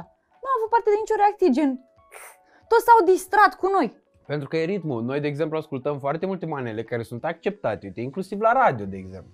Eu fac E, treaba asta. Ascunzișurile, Ai păi văzut dar că nu mai știm. fac paranghelii de alea de Da. ale mele. Și pe muzică grecească, pe muzică bulgărească, care este exact manelele Doar că e noastre. curată tocmai pentru că Care alte versuri, Nu care sunt o limbă cântate pe care de. tu nu înțelegi. și nu sunt cântate de persoanele astea. Pe care nu le cunoști. Da. De altfel, Pantelis Exact. Pantelidis la Grecia, exact Florin Salamu de la noi. Uh, Nikos Vertisu de la ei, e un Pepe de la noi, hai să zicem, adică nici, nici, nici manea, dar nici uh, bă, radio toată ziua. Dar în orice caz, așa e Nikos Vertis, Nikos Vertis nu e pe radiouri în Grecia, clar nu, că au și aia radiouri cum avem și noi, francize de astea, că n-am inventat roata nici de cum. Virginul e Virgin din America, nu l-a inventat Bodone aici, Uh, Kiss FM-ul e bă, dita mai trustul de atât, e dita mai brandul de atâția ani care apropo by the way acum e sub greci și asta, bucata asta din România nu l-a inventat Andrei Ciobanu cu Ionuț Rusu, nici măcar Huiduș Găinuș acum nu știu câți ani. Uh, Zoo e pe un concept care există de foarte mult timp, nu mai vorbim de noi ăștia care nici nu contăm în ecuația radiourilor mari, pentru că de ce să ne uh, uh, de ce să ne căcăm pe noi? Nu contăm. Noi în ecuația asta mare a Ligii Campionilor, noi suntem așa, Apoel Nicosia, am intrat și noi acolo. Trebuie să Stai, vedem mă, să că facem spun- surpriza, să creștem. Păi da. Dar nimeni n-a inventat roata, adică dacă vrem să creștem, urmăm oricum aceeași rețetă. Adică nu pot să vin acum să zic, bă, să mă gândesc cum să fac ceva inedit, să crezi. Nu există inedit. Zic, bă, îți place ceva? Ok. Uh, trebuie să-ți placă ție, place publicului, oamenilor ălora care se uită la tine, care te ascultă, care îți ascultă muzica. Le place ceea ce faci tu? Da. Ok. Fă tată. Fă tată că ai, ăla e drumul. Ei, nu că nu contează că n-ai făcut altul, frate. Se spunea atâția ani. Eu, de exemplu, eram foarte bun la imitat, de când eram foarte Știu. mic. Știu, știu. Și uh, toți îmi spuneau că, bă, du-te, mă, copiezi pe Bendeac. Zic, să mor tu! Și crezi Bendeac e primul om care a făcut imitații? Crezi că el a inventat conceptul de imitații? Uh, La fel când a apărut trailer la moldoveni, spunea, ei, copy-paste după la La Serbinți. Serbinți, da. Ești nebun, comedian rural a inventat la Serbinți, adică vacanța mare de acum Exact, 20 de ani făceau exact. același lucru. Uh, Bun, nu la calitatea la Serbinți, categoric. Nu la nivelul artistic la Serbinți, dar conceptul nu l-a Bă. inventat, n-a inventat nimeni roata Tata e caldă. mare fan la Sârbinți, dar l-am surprins de foarte multe ori urmărind moldovenii și râdea, tata râde foarte rar, nu știu care e treaba ei, el așa mai sever. Dar foarte mișto. Și oricum am urmărit și eu și foarte mișto plus că ați început voi cu resursele voastre, gen ceva pornit așa simplu și de la mic la mare. Și că asta e Mi-a cea mai plăcut mare satisfacție, știi? Da. În momentul în care știi că ai pornit de la un nivel la care nimeni din jur nu-ți dă șanse. Mie poveștile astea mi se par foarte frumoase, știi? Apropo de asta că cu norocul de a nu te naște bogat, citeam o postare de la Loran pe Facebook în care e uh, Loran Soares Sas, care e un, un mare trainer de ăsta, un business coach și foarte mișto, eu l-am cunoscut la Cluj, e un adevărat exemplu din foarte multe puncte de vedere. Și omul a început foarte de jos, a plecat în Portugalia, el fiind din Beclean, tatăl lui era pastor, o familie de asta super simplă și modestă, au plecat, el a plecat în Portugalia să lucreze, era grădinar. În uh, timpul liber, se, uh, în uh, timpul uh, zilei, avea foarte multe joburi ca să poată să câștige niște bani. Acolo a cunoscut-o pe iubita lui, de care s-a îndrăgostit și povestea el acum la 14 ani, nu la 14 ani, foarte mulți ani diferență. La 14, cred că 14 ani de când au cerut-o de, de nevastă, dar mulți ani de când s-au cunoscut. Uh, în orice caz, povestea despre cum a fost ziua respectivă în care uh, a cerut-o de nevastă și s-au dus la starea civilă să se cunune în Portugalia. Și citind versurile alea, pe care le-am găsit întâmplător într-o pauză la radio când era de Motans cu Emma Insula, la intrase din soft și o auzeam în studio, am găsit postarea respectivă, am citit-o și m-am gândit, bă, un alt, deci marele meu noroc e că nu m-am născut bogat uh, și cred că e un ghinion faptul că n-am reușit să-mi găsesc copilotul înaintea momentului decolării. Pentru că după aia, știi, a devenit greu să te mai gândești la cine te apreciază, pentru ce te apreciază, cine e lângă tine, de ce e lângă tine. Toate lucrurile astea sunt niște întrebări la care te tot gândești tot timpul, știi? Da, asta e un subiect foarte bun. Și e, pe mine mă macină, să știi, adică e o perioadă vieții mele în care mă macină chestia asta, mă tot gândesc la treaba asta de foarte multe ori și nu reușesc să găsesc o traiectorie exactă, știi? Pentru că nu știi pentru ce ești apreciat de persoana aia. Dacă ești doar un trofeu, pentru că ești cine ești, pentru că faci ce faci și clar, eu cred că oamenii care or să facă ceva în viața asta, au ceva pe fața lor. Pe fața lor se vede că ei sunt oamenii care vor face ceva. Eu cred că pe fața mea s-a văzut de și mult eu timp. simt, simt lucrurile astea. Înțelegi? Acum am ajuns. De când eram mică. La fel cum pe fața ta s-a văzut. Au fost oameni care au crezut în tine, care te-au arătat lumii. Mă rog, au făcut-o fără să-și dea seama de asta. Dar de ce au făcut-o? Tocmai pentru că tu însemnai deja lucrurile Am astea, simțit, știi? Da. Da. Și nu mai știi exact pentru ce stau oamenii alături de tine. Dacă sunt alături doar pentru că tu ești cine ești și urmează să fii cine o să fii. Păi e e complicat. știi? A, Tot sau- pui întrebarea asta mereu. La fel și cu trei chestii. De exemplu, trei chestii a, a, mi-a adus o satisfacție uriașă din pricina faptului că știu de unde am pornit. La fel ca și într-o relație, în momentul în care, de exemplu, construiești. Și bă, urcați împreună și e, bă, cum zice, de exemplu, domnul Ur, step by step, directorul de la Canal D. Care e Când- drăguț rău. sau cum zice domnul Iohannis, pas cu pas. Când faci lucrurile astea și crești și există creșterea aia, uh, există parcursul ăla, că e și vorba aia clișei, că enjoy the ride, not the destination, toată Mm. lumea așteaptă Da, destinația. da. În momentul în care ajungi să ai puterea de a, uh, de a te bucura de drum, e ceva absolut senzațional. Pe- Abia atunci cred că vine succesul cu adevărat. Abia, abia atunci cred că se leagă lucruri. Și de asta, uite, și vreau să te întreb chestia asta. Uh, tu ești împreună cu prietenul tău de foarte mult timp. De Da. când te știu eu pe tine, de când existi tu, tu ești împreună cu el. Nu mă, nu. Nu, sunt cu dar- el de patru ani. Sunt cu Păi el. de vreo 4, 4 ani Nu, sunt mulți, că avem păi niște tu mă prieteni știi- comuni care îmi- eu bine, eu te știu de mult. Ah, mai da, mulți. dar tu mă Mult știi mai de mulți. dinainte. Mă știi de cât aveam atunci? Bă, 2014 la Kids Sync, țin minte că lansam, se lansa o carte copii talentați din Iași și apăream eu în cartea respectivă, iartă-mă puțin, că mi s-a făcut semn să-ți umplu paharul. Nu dă bine Păi- la cameră. Păi nu, dar eu țărănete așa nu mai îmi dădeam seama. Că m-a prins discuția Nu, mă, și stai nu m-am mai liniștit. gândit la politețuri. Lasă Uh, politețele. Și e, apăream în cartea Copii talentați. Cânta Mădălina Lefter, care, by the way, Mădălina Lefter tot aștept explozia aia. Pentru că și ea e un copil foarte Da. talentat. Dar ceva Și se frumoasă. întâmplă acolo. Și frumoasă, da? Uh, Copil foarte, din nou, foarte, foarte talentat. Da, da, da, da, da, da, Uh, da. Și aștept. Și care a muncit foarte mult. Gândește că Mult, sunt, suntem da. practic aceeași generație. Eu nu știu dacă ea... Bine, acum Pentru probabil ce a ani ești auzit de născută? mine. 90 dar- și cât? 90... 97. 97, da. Da. Deci e exact Da, aceeași generație. Identic, da. Uh, Eu pe fata asta o știu și am, era o generație de asta puternică tare când am intrat eu în festivaluri. Era o Mădălina Re- Lefter, Mhm. mai era o fată Andreea Olariu, care Ah. cânta foarte sus piese de voce. Era colega mea de la studio, Alessandra, care Focșani. era Alexandra Stanciu Mhm. și care, băi, lua trofeele peste tot. Și mai era un băiat, Johnny Bădulescu, pe care nu știu dacă îl știi, Nu, nu. uh, alt, alt talent mare de tot. Erau ăștia patru care luau toate trofeele peste tot în momentul în care am intrat eu în festivaluri. Gen, dacă ei toți patru se întâlneau într-o competiție, era combo, scandal în juriu, era bătaie. Era că nu, ști, nu puteau să se hotărască cui să dea trofeul. Mhm. Și era greu, tare. Și asta zic. Am ajuns să lucrez acum cu Alexandra, Alexandra pe care eu când am intrat în, în festivaluri, Trece eu... un tren, eh, iertați-ne, bă, trece trenul vieții mele și cu bunii și cu rele, Vali Vigelie 2020 a început de pandemie. Mamă! Vezi? Șazam și de manele.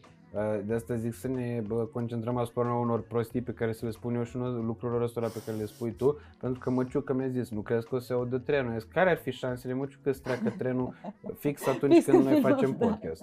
E, uite, trece trenul. Să vedem cât mai trece. Sper că nu-i cu tremur, nu? Nu-i cu De ce mă tremur. cât de tare poate să se audă? Dacă deci Nu dacă cred. prindem cu tremur live pe podcast, e clar. Ma. Nu-i cu tremur? Nu se aude? Am A, crezut nu că se ce aude. cu Uite, tremur? ne-a liniștit de la sunet. Ne- N-ai cum să aud, dar și eu am abia l-am înțeles că auzit nu e eu. cu tremur, știi? Că am... Ca și cum, bă, cum prost, cum să te gândești că ar putea să fie cu tremur? Adică ești nebun, nici nu este zonă seismică aici, așa, la București. Adică nici nu e epicentru în Vrancea Cilișa la 20 Vezi că de stai la kilometri. 8, deci e pericol. Păi, Tu s-ar putea să-l simți. E, știi care e chestia asta la 8, dar m-am gândit că, bă, care sunt șansele să mă prindă cu tremurul acasă? Sunt foarte mici. Pentru că eu, dacă sunt tot timpul plecat, dacă sunt tot timpul pe drumuri, pentru mine asta e casă de împrumut, așa, adică eu mă simt ca la hotel aici. Vin de luni, marți, miercuri, joi, deja joi se face bagajul pentru uh, vineri, vine se pleacă la Iași, la Cluj, se pleacă prin țară, la Da, dar Sibiu, practic de oricum ceva petreci timp. mai mult timp în București decât în, uh, acasă la Iași sau în oricare alt, altă parte. Bă, da, Ce numărat, simți tu în da. raport cu Bucureștiul? Că eu sunt curioasă. Cum te Nu-mi adaptezi? place. Nu te nu, nu, nu, nu. nu. De nicio culoare nu-mi place. De asta e o, o, o paranteză bă, scurtă pe care, pentru că vreau să revenim după aia la chestia asta cu festivalurile, că mi se pare foarte importantă, uh, dar uh, nu-mi place de nicio culoare. Nu mi-a plăcut niciodată. Adică în momentul în care veneam vizitator aici, când eram copil și inclusiv uh, ulterior, mi se părea foarte tare, mi se părea șmecher, pentru că erau diferențe. La anii respectivi erau discrepanțe între București și Iași. Acum dacă mă întreb pe mine, E cam invers. exact. Mai puțin din punct de vedere al uh, domeniului în care activăm. Pentru că în domeniul ăsta, până la toată coada, dacă rămâi în Iași, e Nicolae ăla de ajuns director la școala populară de arte cu spăgi, șpile și toate astea. Ăla a rămas Ăla de e Iași. max.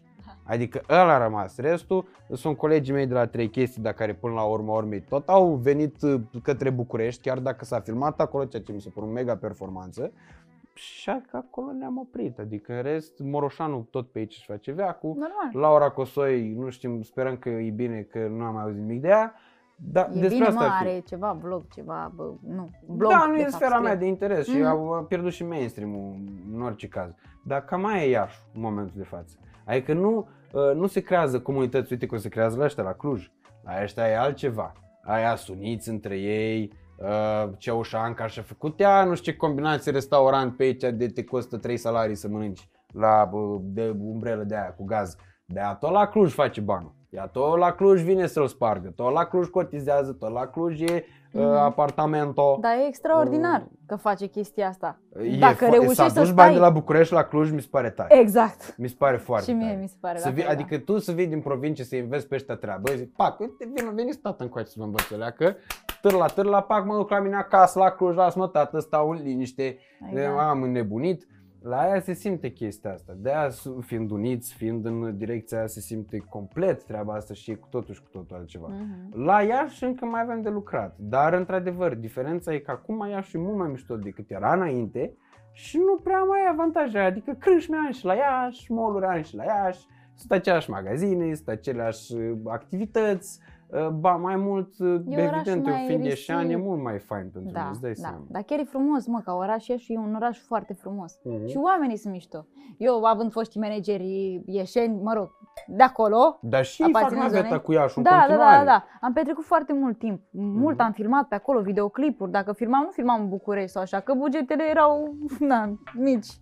Mergeam La la Iași e Iași, mult mai acolo unde aveau ei cunoștințe și așa și resurse și făceam treaba și am cunoscut acolo foarte mulți oameni și am rămas în relații bune cu oamenii ăia. Și mi se pare un oraș mișto.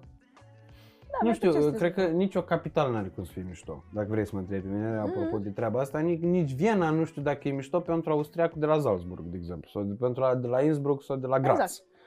Ăla de la Graz, ăla o să fie la el cu, cum e la el acolo în, uh, provincie, la dânsul, și sănătate, nu, uh, capitala e agitație, de, de cele mai multe ori. Te-am Uh, întrebat, de asta te-am și întrebat cum te simți la București, pentru că m-am M-am lovit de adaptat. aceleași chestii. Da, și eu. Am venit la liceu și asta a fost mișto, că a fost perioada aia de entuziasm, când cunoșteam alți copii la fel de talentați ca mine și care făceau exact aceleași lucruri mult mai bine decât mine. A fost uh, chestia asta de adaptare în alte medii, alte păreri, alte chestii. Și a fost foarte mișto, adică mi-a luat ochii de la ce se întâmplă de fapt în oraș, de la ce înseamnă orașul ăsta de fapt și ce presupune, agitația și aglomerația și tot. Mai târziu, în schimb, am început să simt. Într-adevăr, Când te-ai izbit de depresia a Bucureștiului? Că, pentru că cred că orice om venit uh, de oriunde, cred că și dacă vii de la Balotești, dacă vii în București, te izbești de chestia asta. Uh, Când ai început să o simți? Să, să simți că băi e nasol? Uh, prin anul 2 de facultate, așa. Uh, Cred că după ce m-am cunoscut cu Alex și am început, au început Ce se lucrurile întâmplă să acolo? se... Iertați-mă, vă rog frumos. Să... Am Despre făcut ce? e? ceva? Ah, De aici, da. Păi da, zic, e foarte aproape, de asta zic. Da, cred că și mă, dacă da. vii de la Balotești, adică, Da, nu mă, știu, dacă da. vii de la Chiaj, bine, Chiajna gata, a fost înghițită de București. Dacă vii de la Târgoviște, hai să fie serios, ploiește suburbia Bucureștiului, da? Că zicea și Pătraru, că faci mai puțin de la Ploiești în, până în nordul Bucureștiului decât de la Berceni în nordul Da, Bucureștiului. da, chiar și da. Nenciu poate să confirme că el vara ajunge mai rapid de la, de la din Titan la Mamaia decât aici în, dom- la domenii. Despre ce vorbim? Adică, bă, și cred că o simți. da, mă, da. Adică Da, o, o da. simți pentru că nu aparții de locul ăsta. E, și nu cred că, cred că nici măcar bucureștenii nu aparțin de locul ăsta. Exact. Ți-am zis, mi-am, eu mi-am dat seama uh, că nu e exact ce-mi doresc eu ăsta ca oraș, ca mediu așa, în care să-mi desfășur viața. În momentul în care lucrurile s-au relaxat, eram deja cu Alex, mi-am luat permisul de conducere Mm-hmm. și am început să am timp Viața, să observ at its orașul. finest. Orașul, efectiv. Mhm. Pentru că înainte mă urcam într-o mașină, nu stăteam să mă uit la drum. Eu folosesc încă Waze. Eu fără Waze sunt terminată, îți jur, am ținut minte două, trei trasee. Știu cum Cea mai să mare ajung. prostie. Dacă vrei să înveți cu adevărat și să fie mult mai ușor, Știu. nu folosi Waze. Dar n- n-am fost atentă niciodată la drum. Mă, sunt în București de când de la 14 ani, da? Am 23. Mm-hmm. Na, o, 10 ani de acum. odată nu m-am uitat la drum. Eu nu știu pe unde Cea mai merg. mare greșeală. Mă, nu știu pe unde merg. Pe mine, mie mi-e tare, mi-e frică că dacă mă lași la dracu undeva, nu știu unde, nu știu eu. Până Titan, de exemplu, că nu prea știu zona. Mă lași în Sun Titan, pe Nencione că ți explică el cu Dacă Titanul, m-ai nicio lăsat în problemă. Titan, pentru mine acolo e sfârșitul lumii. Vrei să spun cum am făcut eu prima gafă? Dacă, deci fii atent, Leșin. dacă, dacă, Doamne ferește, te pierzi în Titan, mai întâi te, te duci frumos pe autostradă până la Mamaia și de la Mare întrebi ceva care îți duce la București. Sau ai trenul până la Gara de Nord și aia e. Te-ai rezolvat. Fii atent. Iau permisul uh, și aduc, îmi dă tata o mașină, un Peugeot 206, să vin cu el la, la București. Să reușit să-mi fac și eu treaba, să mă mișc. Și acum Alex tot insista să nu plec cu mașina. Urma să am o întâlnire la Antena 1, ceva, trebuia să ajung la o discuție. Alex insista să-mi iau un Uber sau un taxi, să aștept să mai conduc de câteva ori cu el în dreapta ca să mă obișnuiesc cât de cât cu traficul din București. Dar tu ai avut ambiția Bă, aia, eu nu? Mă țărancă, duc eu. eu țărancă obișnuită, eu tai, eu spânzuri, eu fac, eu drag. M-am urcat la volan, nu știam, cum să, nu știam unde trebuie să ajung. Adică știam Excelsior, vizualizam locul, dar nu știam care e drumul. până Acele acolo. și ai Ți-am spus că Am Excelsior. o mare problemă cu asta. Acum știu. Că asta. Aici, la benzinărie. Mhm. Și... e ca și cum mi-a arătat. Nu știu care Nu, ce dar e chiar încolo. acele și ai, adică Te- deci eu pe te strada cred- te asta cred nu pe la cuvânt. piața Chibrit, la Excelsior, Te unde cred pe stătea cuvânt. Cătălin Dascăl cu Alina Todașcă. Nu, asta Eu știu că știam de stăteau când nu aproape. fusesem în vreodată Știu că la stăteau piața aproape. Chibrit unde stăteau ăia. Eram pasionat de informații când când eram mic. Da, mă, Că știu. n-am folosit în scopurile corecte, aia e partea a doua. ai Eu vreun, re- aveam. Auzi, ai vreun regret?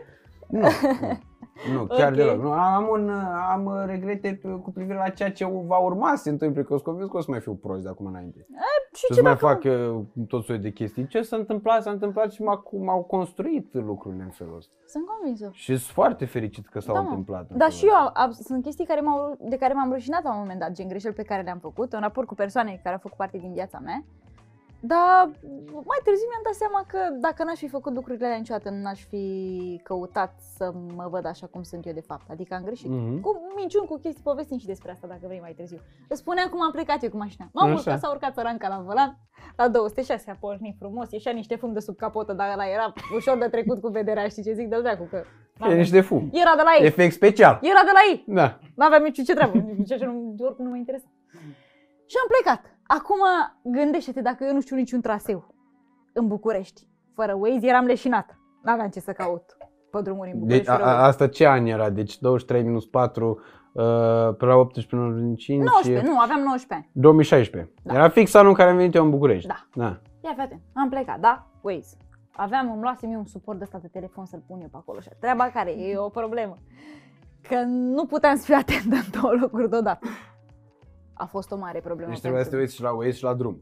am fost. Și la fum. Știi câte Trei. gafe am făcut? Nu vrei să știi. M-au claxonat, da? La un moment dat, am ajuns pe aici prin zonă, înspre Chitira, zic bine? Pe Chiti la ea oleacă, mai așa. Da. E Așa, acolo. fii atent. E podul ăla, podul Chitira. Aici e podul Constanța. Așa, Constanța sau Podul cum în dracu îi Constanța, zice. aici e, da. Fii atent. E Am- nițel mai Deci cum încolo. mergeam eu așa în față, eu Da. trecusem de mult de Excelsior, să dusese dracu, era în Aia e, spate că la mama. Excelsior aici, jos, la Da, parter. nu mai, am trecut pe lângă el, că n- cred că eu m-am uitat la Waze în timp ce treceam pe lângă Excelsior, drept Exact. dovadă n-am văzut când am trecut pe lângă el. și am ajuns mai în față și vedeam un pod în fața mea. Și se ducea așa la în jos și n-am știut unde duce, am zis, dacă ce-o fi în față. Poate e iadul, dracu, nu știu niciodată, n-am de unde să știu, e sfârșitul lumii în partea elaltă de pod.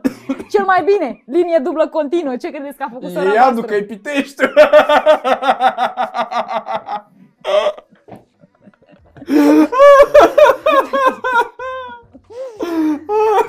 Deci am o criptonită cu asta cu Pitești și băieții tot râd că noi dacă mai mergem spre Sibiu, spre Cluj, încolo, să trecem în Pitești, tot am ceva cu Pitești, că tot așa, o treabă de asta. Mă rog. Cătălin uh, Dascu. Acum poate să uită, să uită Nu, se poliția. uite, se uită la Liga Poliția 1 română aia, n-are da? nicio dovadă practic în legătură cu asta, dar îți dai seama ce am făcut eu pe linie dublă continuă. Important e că într-un final nu m-am dus spre Pitești. Am ajuns la Excelsior la discuție și degeaba, mai bine mă duceam la Pitești. Îți spun sincer. Aveam mai multă experiență la șofat. Bă, dar ei, bă, accidente ai făcut? Asta e întrebarea. Nu. Nu. Ce, cine întreabă? Eu? Stai! Eram eu la volan și s-a întâmplat un accident?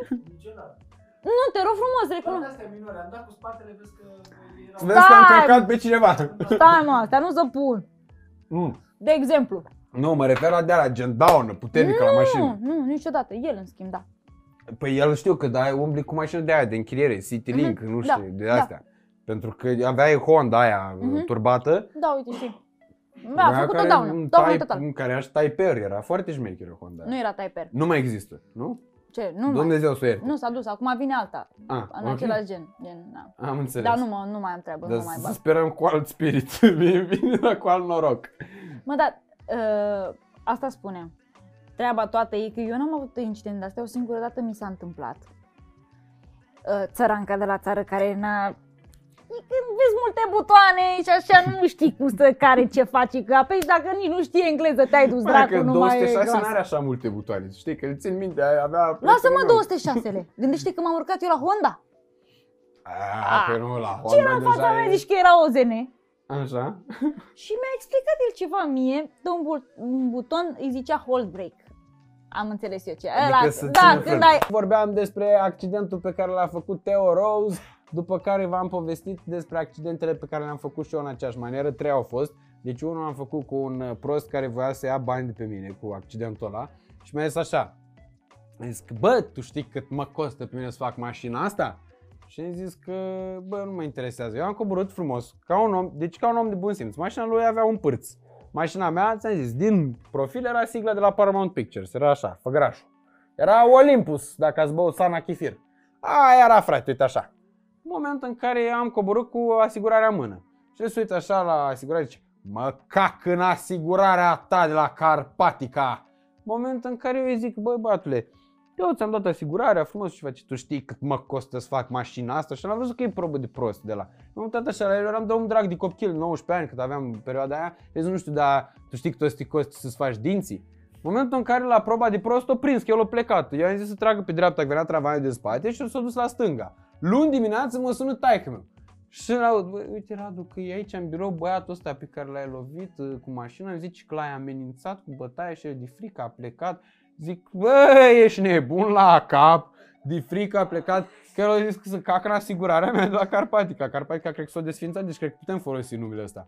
Că într-adevăr e Carpatica. Mă rog, nu era Alpinica, era Carpatica, adică aici, spa- Carpato, Danubeano, Pontic, românesc, practic.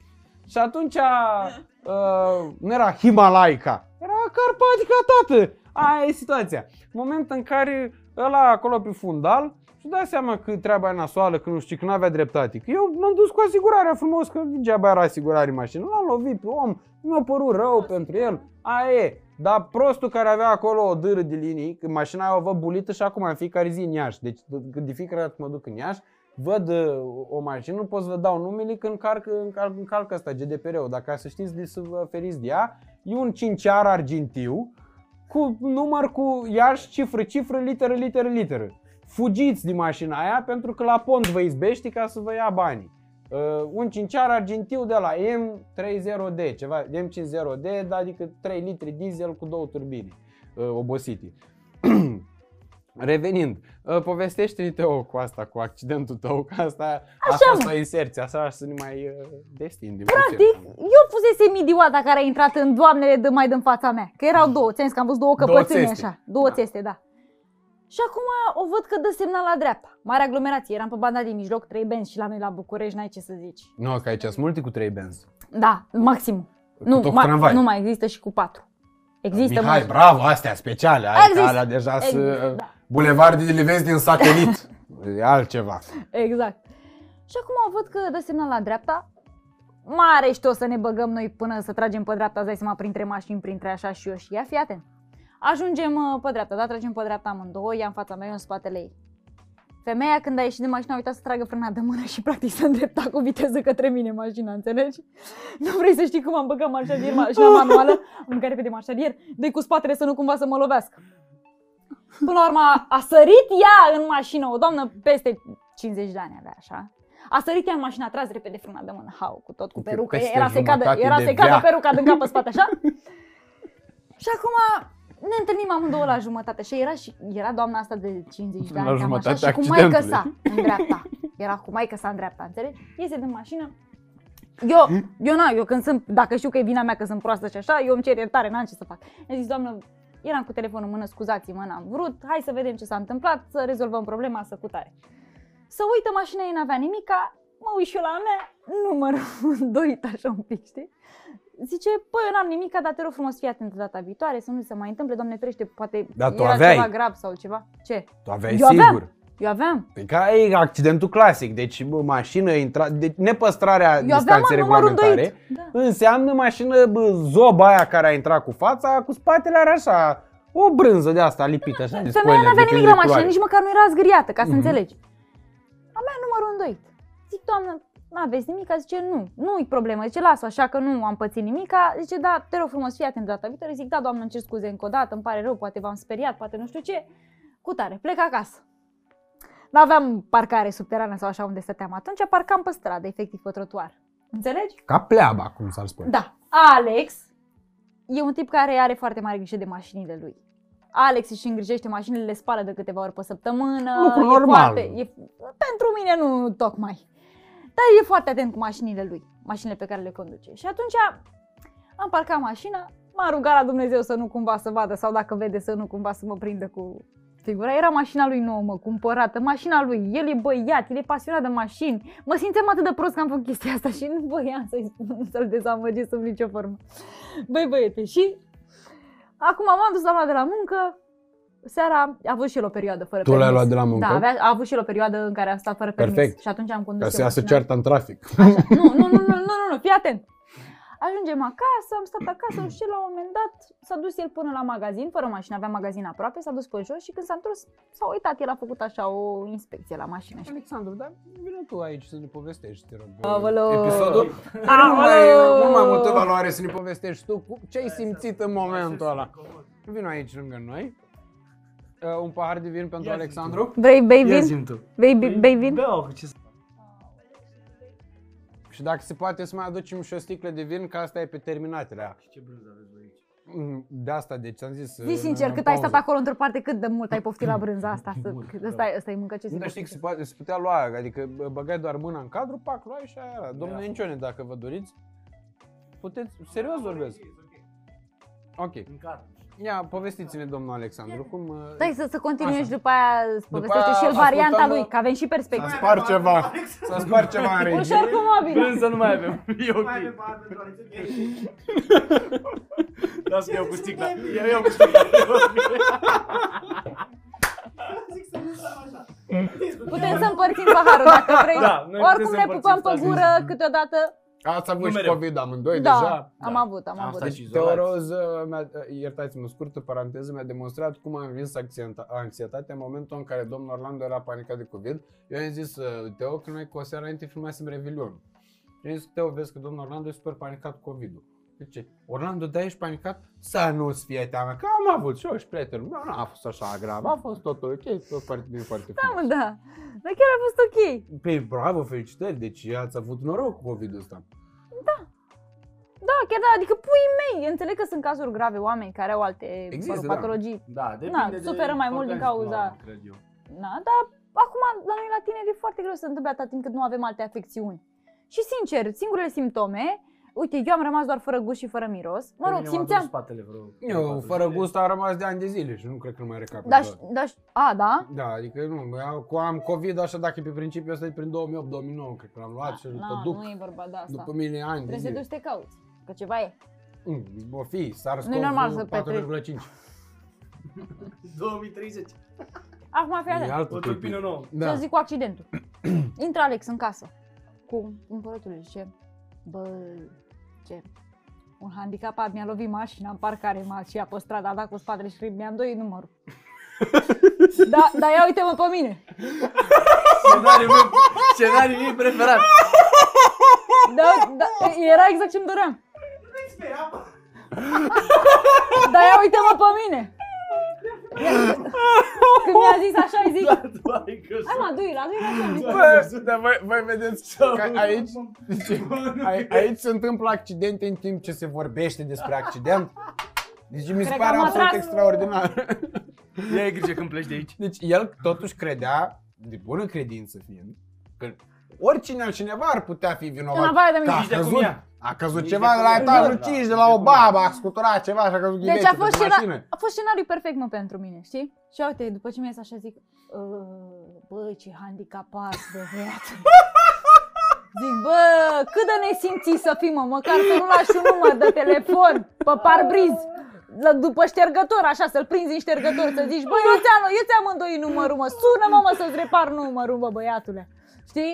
Am ținut cu el atunci, a fost sufletul lui acolo, l-am susținut la maxim, înțelegi? Așa ai făcut, da? Da. Dar mie nu mi-ai povestit chestia asta până acum. Ce nu ți-am povestit, mă? Ia, și, și fii Hai, noroc, atent, Radule. A, mulți ani, Doamne ajută, bine ai venit. trece Bine, ceva dar timp. Și să-ți trăiască că e o minune și Da. e un Eu mare să-i lucru. trăiesc ei, ți-am mai zis. Și tu să-i trăiești Asta ei, zic. că e clar că Bine. și tu acolo ești o parte consistentă din tot ceea ce se vede azi și vede țara întreagă și Da, se mă, bucură. că Da, Chiar da, așa. da. Acum trec câteva luni, știi? Ani. Nu, luni, numai luni, luni. Și tot așa, discutam la o masă cu prietenii despre accidente, despre cum au lovit ei mașinile cu tare. Bă, uzim și eu două pahare de vin. Și ai uitat minciuna. Nu, mă, și a fost momentul adevărului. Înțelegi? Hai să zic ce s-a întâmplat de fapt cu numărul Și tău ăla acum lovit de era, vecinul. deci era atât de amuzantă povestea în capul meu și era atât de amuzant faptul că Alex era de față și el nu știa. care a fost treaba. Și am simțit, zic, ăsta e momentul meu de stand-up, la masă cu prietenii. și zic, hai să vă spun eu una nouă. Le-am povestit toată tărășenia, acum am intrat eu în alea două. Le-am povestit cum a zis Alex la intrat în casă și a zis, "Ă, mi-au lovit niște proști mașina în parcare, știi? Și acum îi zic, ce nu știe Alex e că eu i-am lovit mașina. Și că l-am mințit, că n-a recunoscut pe loc că eu am fost handicapata care a îndoit numărul. Și a aflat și el atunci. Îți dai seama, era, era de fapt faptul consumat, nu mai avea ce să facă. Dar nu mai avea Și era aceeași doar valoare numărul, în după primul atâta rând. timp. Și era doar numărul. Aveai, E ai avut Exact, exact pe principiul pentru care te mai doare undeva de condamnarea lui Elena Udrea. Pardon, Elena Udrea, acum după 10 ani, 11 ani, 12 ani cât a fost, s-a prescris fapta, fratele meu, ești nebun la cap. Așa e și aici. Dacă Corect. tu ai spus pe 6 luni săracul băiat, și uitat Da. cum i-a lovit vecinul numărul. Exact. Aș uita că l-a avut vreodată lovit. Exact. Și atunci evident că era mult mai relaxat. Dar pe mine așa m-a durut sufletul, știi, că știam cât ține la mașină și mi-era frică să nu-l dezamăgesc. Că după aia, practic, nici nu mi-ar mai fi dat mașina, Da. ceea ce ar fi fost o mică problemă. Mică, mai Așa. mare zic eu. mai măricică. După care, în continuare, s-ar fi îndoit de abilitățile mele de șofer. Iar eu care ca și... erau la un uh, nivel Da. extrem de mare, adică Te rog. după două luni de permis, știi cum conducea? Te rog frumos să mă scuz. Taurete! Las, stai ușor. Dar nu, că eu am mai văzut-o în curte la canal, știi, când Da. parca. Parca super. Am Nu, văzut dar și se eu cum parca. simțea, se simțea. Ce mă, ce să Auzi, Se cum simțea? simțea parca venirea. acolo. Nu, De, a- deci e ea și cu Ana Maria Barnoschi și mai vreo două, trei, care se simte venirea în... uh, De ce zici mă așa? Că chiar vine conduc doamna bine. Rifai, când vine doamna Rifai să șterne covorul roșu, iese gardă de la Cotroceni, aduc pe ăștia regimentul Mihai Viteazu, cum îi cheamă, 30 garde. Aia cântă.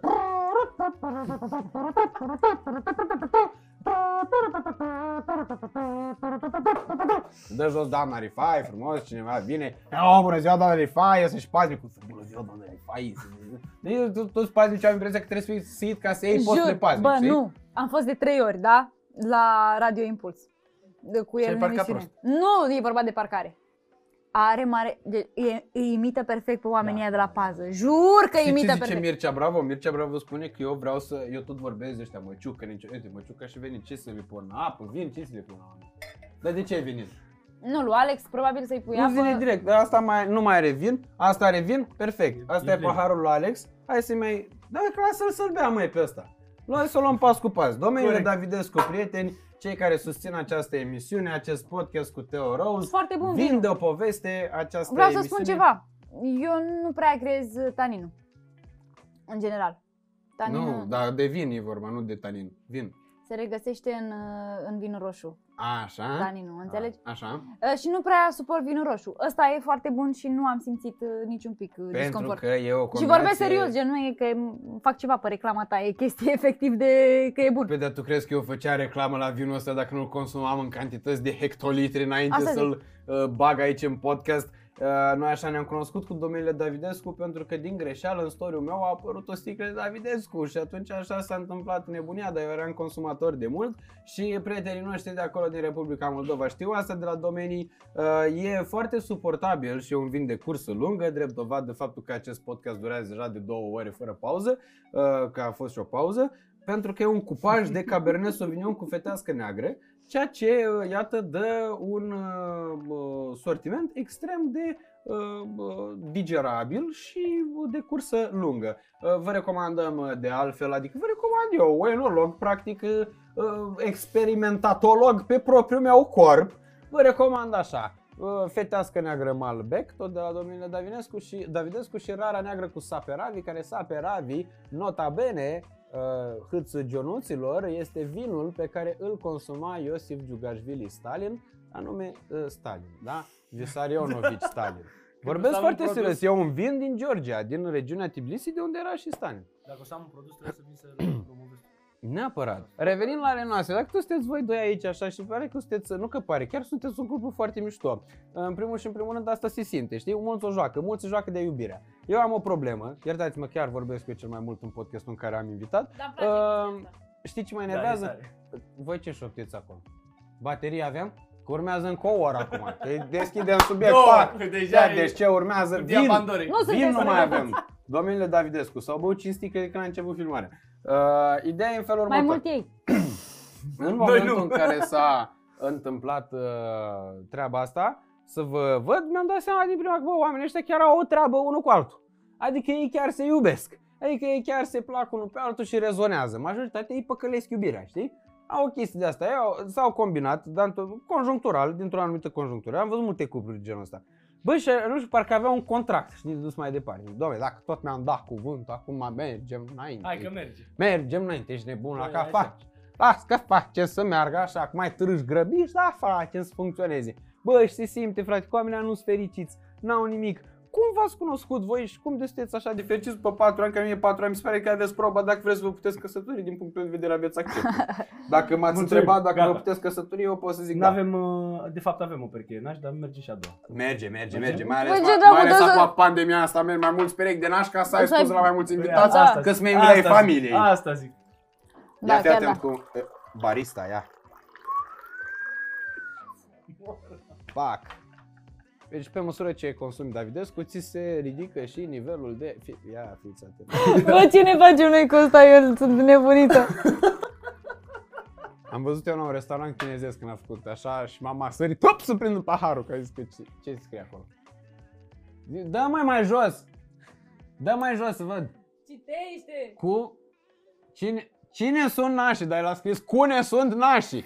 Deci întrebarea noastră pentru voi urmează întrebarea Teo Ros și Alexandru.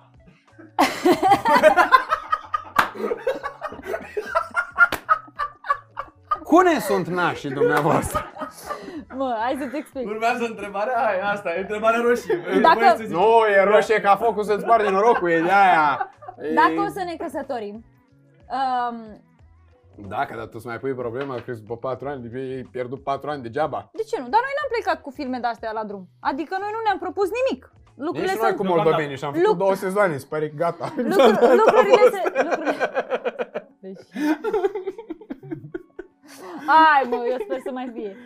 Și eu, Mai ales da, el. astea costă bani, altele cum stau, tot, totul bani, altele nicione, a bulit mașina vrea 40 de milioane, cât al costă să-și o Ma. facă.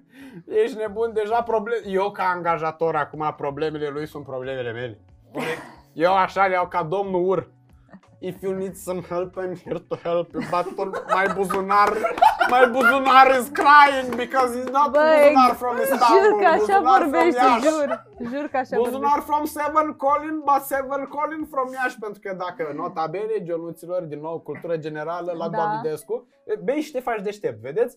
Uh, Iașul este orașul celor șapte coline. Coline, corect. La fel ca și Ca și... la fel ca Roma, frate Da, cu tine, da, da. oraș al celor șapte coline. Și la fel ca și Istanbulul, dar Istanbulul coline mai mici. Da, mă. Mai mici, dar mai mare, mai big city. Mai big city, asta Mai care big și, city cât, uh, și România mare. un pic. Cât, da, cât continent. Mhm. Cât doi continenți, să știi că 18 milioane de locuitori, ești nebun la cap, n-are România în momentul ăsta 18 milioane de locuitori. Deci e, ziceți-ne cum v-ați cunoscut, cine sunt nașii, cune sunt nașii, pardon, și toate întrebările astea, uh, povestiți-ne, că eu nu vă mai întrerup, eu mă apuc băut.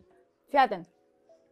Um, el ți-am spus că e nepotul Neamărin, Neamări Neamări miliardar fi- sau neamări milionar de la Antena 1? milionar de la Antena 1. Antena 1. Ok. În Neamărin uh, e vestitul coregraf de folclor, care e foarte mișto, un om care are o emisiune de succes de atâția ani de zile. Um, Alex a fost forțat să învețe să danseze.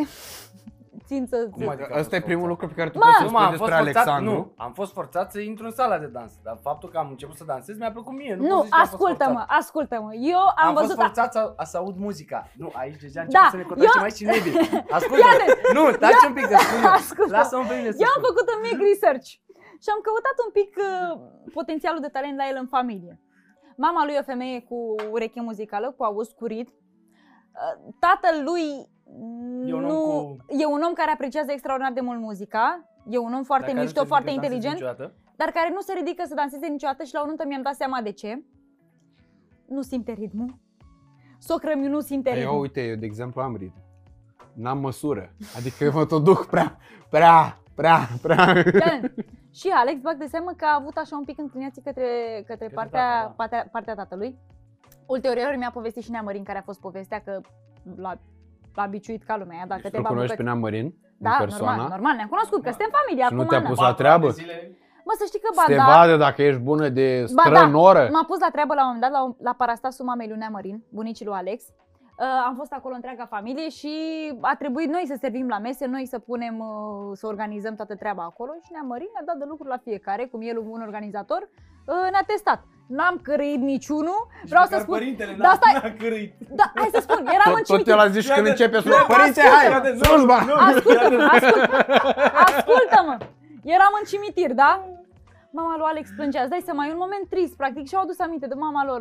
Mă rog, au iubit-o foarte mult, ea pe ei la fel, cu tare. Ploua afară. Ploua afară, era era destul, așa, era mult Și era noroi în cadru cimitir, exact ăla pentru- undeva în Tellerman, poți să-ți închipui la ei. Bă, Deci ceva mai trist nu se poate. Și Bă, ploaie și mormintele- Teleorman.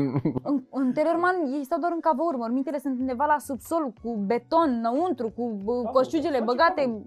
Eu la mine la țară n-am pomenit așa ceva, te bagă la 3 metri sub pământ și gata. Se face cavou. Mă, doar Dar cavou. așa e și la noi, cavou de 4 metri sub pământ, nu? Ca e și exact, vorba. exact, Boss, la exact. mine la țară te bagă Da, la se 3 pune metri acolo, sub ai pus pământ, pământ sau și dacă gata. vrei cavou, din ceva deosebit, să construiești o mică căsuță. Lux. Ei sub pământ, căsuță sub Ca pământ, la greci, la noi știi nu cum s-a au pomenit grecii căsuță sub troiță? pământ. Grecii au troiță în formă de biserică. E o bisericuță mică pusă pe un uh, de la E, un da, stander, pe un stativ și bagi lumânarea acolo frumos în meteora direct. Aia zic. La noi, la mine la țară nu s-a pomenit așa ceva, a fost ceva nou. Fii atent, eram în cimitir, toți mama lui Alex plângea uh, la mormânt, mă rog, un moment trist, toți eram așa. Părintele mai avea încă două parastase până, până în cimitir, nu știu ce. E, și, și venea când nu venea... era pandemie, aveau Da. comenzi Era multe. nou. Și când venea, venea așa de parcă n-ar fi venit. Înțelegi? Și ia uite, Neamărin. mă, toată familia, uite-l pe În Neamărin, direct. în față. Hai părinte, vino că te ia dracu! Haide, vino! Hai, părinte, vină dată aici, că plouă. Bă, de băi. Nu vezi că plouă. Haide! S-a venit popa că le-a dracu. Mă, l-a drăcuit pe Popa. A, Popa a început să vină în pas alergător dintr-o dată din momentul în care Neamărin i-a zis A că-l grăbit ia pasul. dracu. Înțelegi? Îți dai seama că un popă e mult mai aproape de sentimentele astea vis-a-vis sau de Da. dracu sau de astea. E El ca se și teme cum mai l-ai tare chemat decât mă pe tem. Pleșu sau pe Liceanu. Hai bă Pleșule, că te-ai analfabetismul, vină încoace. Exact. Mă rog, a fost foarte tare, deci Neamărin ne-a testat. Pe Alex a pus biciu de mic, el a învățat să danseze probabil și de drag, dar și forțat cumva de Cum mă împrejurări. bătea, fii atent, apropo de asta. Aveam, uh, nu știu dacă ai văzut bețele de la Călușari. Nu l-am văzut că eu l-am urmărit pe Neamărina, știu, Ei, am vrut să văd de ce bețele trebuie să mă alea feresc în sunt de viață. Fii atent. Be- a, nu cred că scap, stai liniștit. la un moment dat tot ajungi la el, stai liniștit. Când Bețele termin alea cu sunt Canal din- Deu. Din Nu, bambus. deci eu știi ce mi imaginez? Hai că dacă e termin subiectul ăsta și vă las. Nu e problemă, Nu, stați zi. liniștiți dacă e. Gata, puiul meu, hai, hai, deci. Acum eu, da? Hai. Deci, așa, vă explicam. Bețele alea sunt făcute din bambus, înțelegi? Și acum aveam un băț rupt, frate, din care ră- rămăseseră doar rămășiți, fâșii, pur și simplu, știi? Le-am prins cu bandă izolier. Păi frate, și când dădea cu ăla, îți dai seama că erau fâșiile alea care durau mult mai tare și lăsau un Da. son de că cai pe tine de durere la propriu, înțelegi? Și numai cu ăla reținea. Deci mi-a dat la din alea pe burtă, veneam acasă cu semne, să vă dea fiecare fâșiuță de aia în parte, știi, pe burtă, așa, zic, ia vezi mă, frate. Deci nu e legendă că el e așa. Nu, nu, nu, chiar îți dă, îți dă pe bune. Ce Înainte crezi? nu era bullying. Știi că acum e la școală. A, bine, acum da, Chestii, neamărin asta n-ar e mai un pic, exista. Nu mai pune mâna, da. Conform nu mai pune normelor mâna. ăstora n-ar mai, Nu, ar fi nu, un ea- tiran, un barbar. Ce drept, știi, eu sunt de acord cu performanța, cu disciplina, numai că vezi că metoda asta, Neamărin e simpatic. Noi râdem Da, da, de da. la televizor, Tocmai, la dar pentru astea. că există o Da, nu, limită în ce exact, face. extrem Dar există o mic. limită, da. Exact. Nu, nu, Eu am auzit de nici copii nu la se balet, de exemplu, care erau ținuți cu flacăra de la chivrit, Nu, să nu nu, cumva să nu coboare există, călcâiul nu. mai sus de o anumită înălțime, știi? Nu, Nu, e Nu un pic existau exagerat chestii, asta, nu. știi? Deși lucrurile funcționau și astfel înainte. Adică, uite, și tata e un tip foarte strict. Cu mine a funcționat E pe genul tipul ăsta al de unchiului, educație. taică Da, tu. da, tata e un Da, fel a de funcționat, neamărin dar Cazac într-un Xerox. fel ți-a dat și anxietatea Neamărin de respectivă, praf. știi? Da, asta zic, asta zic. Mi-a dat și Adică vin la anxietate. pachet cu bune și cu rele. Da, pentru că în continuare mi-a fost frică ca nu cumva să-l dezamăgesc, orice aș fi făcut. Boss, eu spun sincer, eu facultatea am terminat-o doar pentru că nu mi-am dorit să-l dezamăgesc pe tata.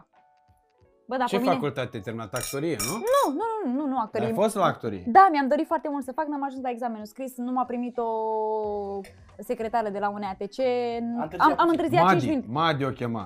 Madi o chema, că- Madi, cât m-am n-am gândit, să o nu rămân mai în știam viața cum o vieților chema Madi. Madi. Madi. Madi, deci o doamnă de Eu 2 nu, metri. auzi, Madi, eu nu te Așa- blestem, așa dar să zic. dea Dumnezeu. Deci e adversar al lui Daniel Ghiță, Madi. De, dar după Ah, cum le văd, e- sunt din același partid Băi, săraci. m-am, pre- m-am Da, pregătit. Săraci. Da. Care a dorit, da, exact. Care- Daniel Ghiță care... Vorbim după aia și de actorie. Vă zic acum, treaba cu tata, da, mi-a provocat anxietate mai departe pentru că a intervenit frica de a nu dezamăgi. Facultatea am terminat-o doar pentru că tata își dorea foarte tare că eu să am în facultate, el să gândea în continuare că exista o șansă ca eu să devin profesoară de, de muzică la școlile din comună.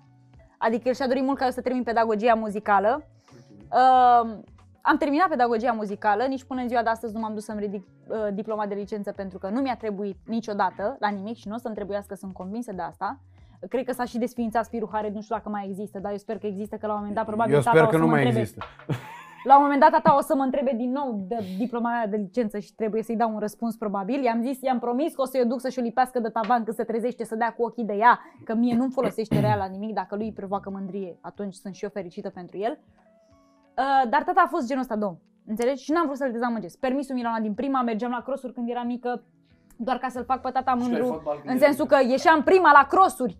Înțelegi? Tata fiind un tip sportiv, eu îmi doream ca eu să corespund tuturor preferințelor lui. Și atunci, dacă era ceva legat de sport, mie îmi place fotbalul doar pentru că tata a fost antrenor de fotbal și pentru că eu mergeam la toate meciurile în tribună și susțineam jucătorii, îl susțineam pe fratele meu care juca în teren, tot felul de chestii de astea. Și cu cine ți acum? Te uiți la fotbal? E, acum nu mă mai uit la fotbal, că nu mai am timp unul la mână și doi la mână, mi-am dat seama la un moment dat că sunt femeie. Păi și ce? Am Poți să te avut uiți. dubii până într-un punct. De exemplu, dacă te mai uiți mult, poți să ajungi prezentatoare de știri sportive. Nu-mi doresc asta. De ce? Nu doresc asta. E un deziderat în România, să știi. Prezentatoare Sunt de știri convinsă, sportive da. e un... Dar îmi plac mult gagicile care prezintă sport. Îmi plac Și mie. extraordinar de tare. Am avut o, la o perioadă în care aveam chiar pasiuni mari. Mm-hmm. Da, tare. Dar Corina Caragea e chiar mișto, într-adevăr. Nu, alea erau în, Foarte tare. erau în tinerețe, erau pensiuni de astea platonice și cu Simona Pătruleasa, mm. Mm. zis doamne Pătruleasa despre asta. E că mă uitam la observator la sport pentru faptul că era Simona Pătruleasa. Că nu, Era Luca Arvat la ProTV, nu era pe partea mea. Mm-hmm. Îmi plăcea mai mult doamna Pătruleasa. I-am spus și dânsei chestia asta. Chiar o persoană, o o prezență. O prezență, Da, mă. într-adevăr. Și acum să spun uh, cum ne-am cunoscut eu cu Alex. Că Exact, că de dai- aici am dai- pornit. Aici am plecat. De De aici- aici a de aici pornit plecase tot. Aici am întrebarea. plecat și... Uh, școala de dans al lui Neamărin uh, sărbătorea uh, în data de 10 martie. Avem Uh, spectacol, da. Au avut spectacol, după care au, au organizat o petrecere. Sora mea Hai să era... spunem despre școală mai întâi, nu vrei? Ca să înțeleagă de ce. Alex e și coregraf la Nu școala de dans, asta vreau profesor să de spun. dans. Păi ce vrei Voiam să-i spui spun altceva? Că sărbătoream în martie pentru că am înființat o școală de dans când eram eu mic în anul 2000 și în fiecare an în martie celebram, ba prin spectacole, ba prin evenimente, petrecere, etc. Mai puțin anul ăsta, că na. E Cu pandemie pandemie. și așa mai Da, departe. dacă vreți, dacă mai bem două, trei sticle Davidescu dansăm aici, n-avem nicio treabă. Nu știu cum e cu Fii atent, putem să-l Nu, punem că să n-avem, n-ai danseze. văzut că e complexul nostru, vezi, 6 milioane mi-a venit întreținerea. Complexul nou mi-a venit E tapa ieftin acolo, rău la aici la tine. spețeavă, nu știu, că, că n-am gaze. N-aole. Na, la gaze nu e cu totul electric, cu astea, cu nu știu ce, dar fiindcă eu m-am bucurat că uite ce goală e parcarea, că uite ce goală e sala de fitness, că e jos aici sala de fitness. Nu te-ai gândit Vezi că că- tu și cu ăștia puțini care sunt aici trebuie să susțineți toată Ai. întreținerea. Aia mă gândesc să nu cumva să veni dezvoltatorul să ne zic să-i dăm pagba, să împărțim la ăștia patru cât ne-am mutat aici. Dă tată pagba că a venit pandemia. Deci, Ia Nu pe mai poți să măciucă, mai vină construiezi încoace și plătiți pagba, așa, ei. Nu mi-am dat seama că e așa vorba, dar na, nu, e, foarte frumos aici, dar nu dăm numele la complex, nu mi-a dat nicio reducere, știi? exact. Da, de adică eu- noi În dăm. afară de ce ai negociat tu.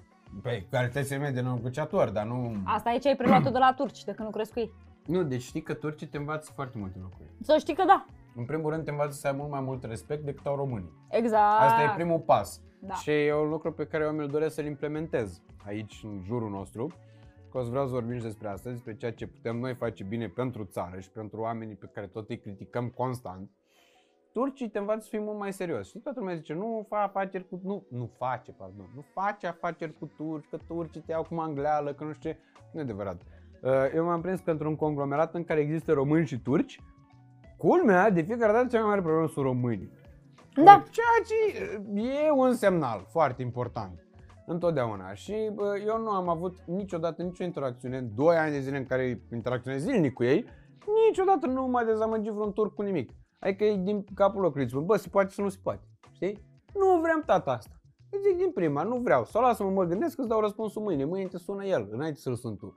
Îți spune, ne-am analizat, am analizat și am zis că nu, că dă cu aia, nu știu ce, nu. Da, e. Sănătate și la revedere. Dar nu spune că da, da, da, da, da, da, da, da, da și nu-ți mai răspunde la Și nu mai telefon. face, da, și nu face Exact. incorrect, așa e. Asta așa e. Asta e diferența. Eu pe aia care nu mai răspund la telefon, eu aș aresta. Deci nu știu, pe bune, aș căuta în casă, cum am dat percheziție frumos, spart ușa cu berbecul, n-a răspuns Nicolae la șapte telefoane, deci la pușcărie. Că n-ai cum, fratele meu, adică nu poți să spui mie că n-ai auzit și că n-ai avut timp să spui, bă, mi-a apărut o problemă sau m-am gândit, nu, Nu, mai dar, vreau. dar fi sincer, Mai da, vreau exact, pași, la exact, revedere. exact, exact. Sănătate, nu, a, cu ce e aia, frate, că nu mai răspunzi la telefon, ești nebun, adică pe bune, A- n-ai atâta respect față de tine să nu să poți să răspunzi la telefon și zici, bă, m-am gândit mai bine, nu mai vreau. Exact. Nu mai vreau sau sănătate și la revedere și nu mai încurci oamenii. Deci uh, zic cu asta cu, deci era spectacol în fiecare an. Așa.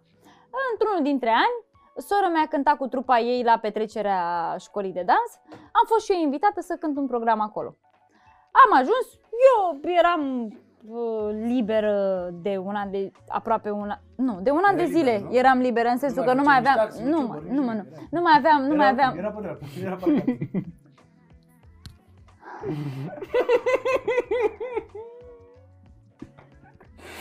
Eu cred că tu rămâi la șpriț cu noi după ce se termină podcastul ăsta.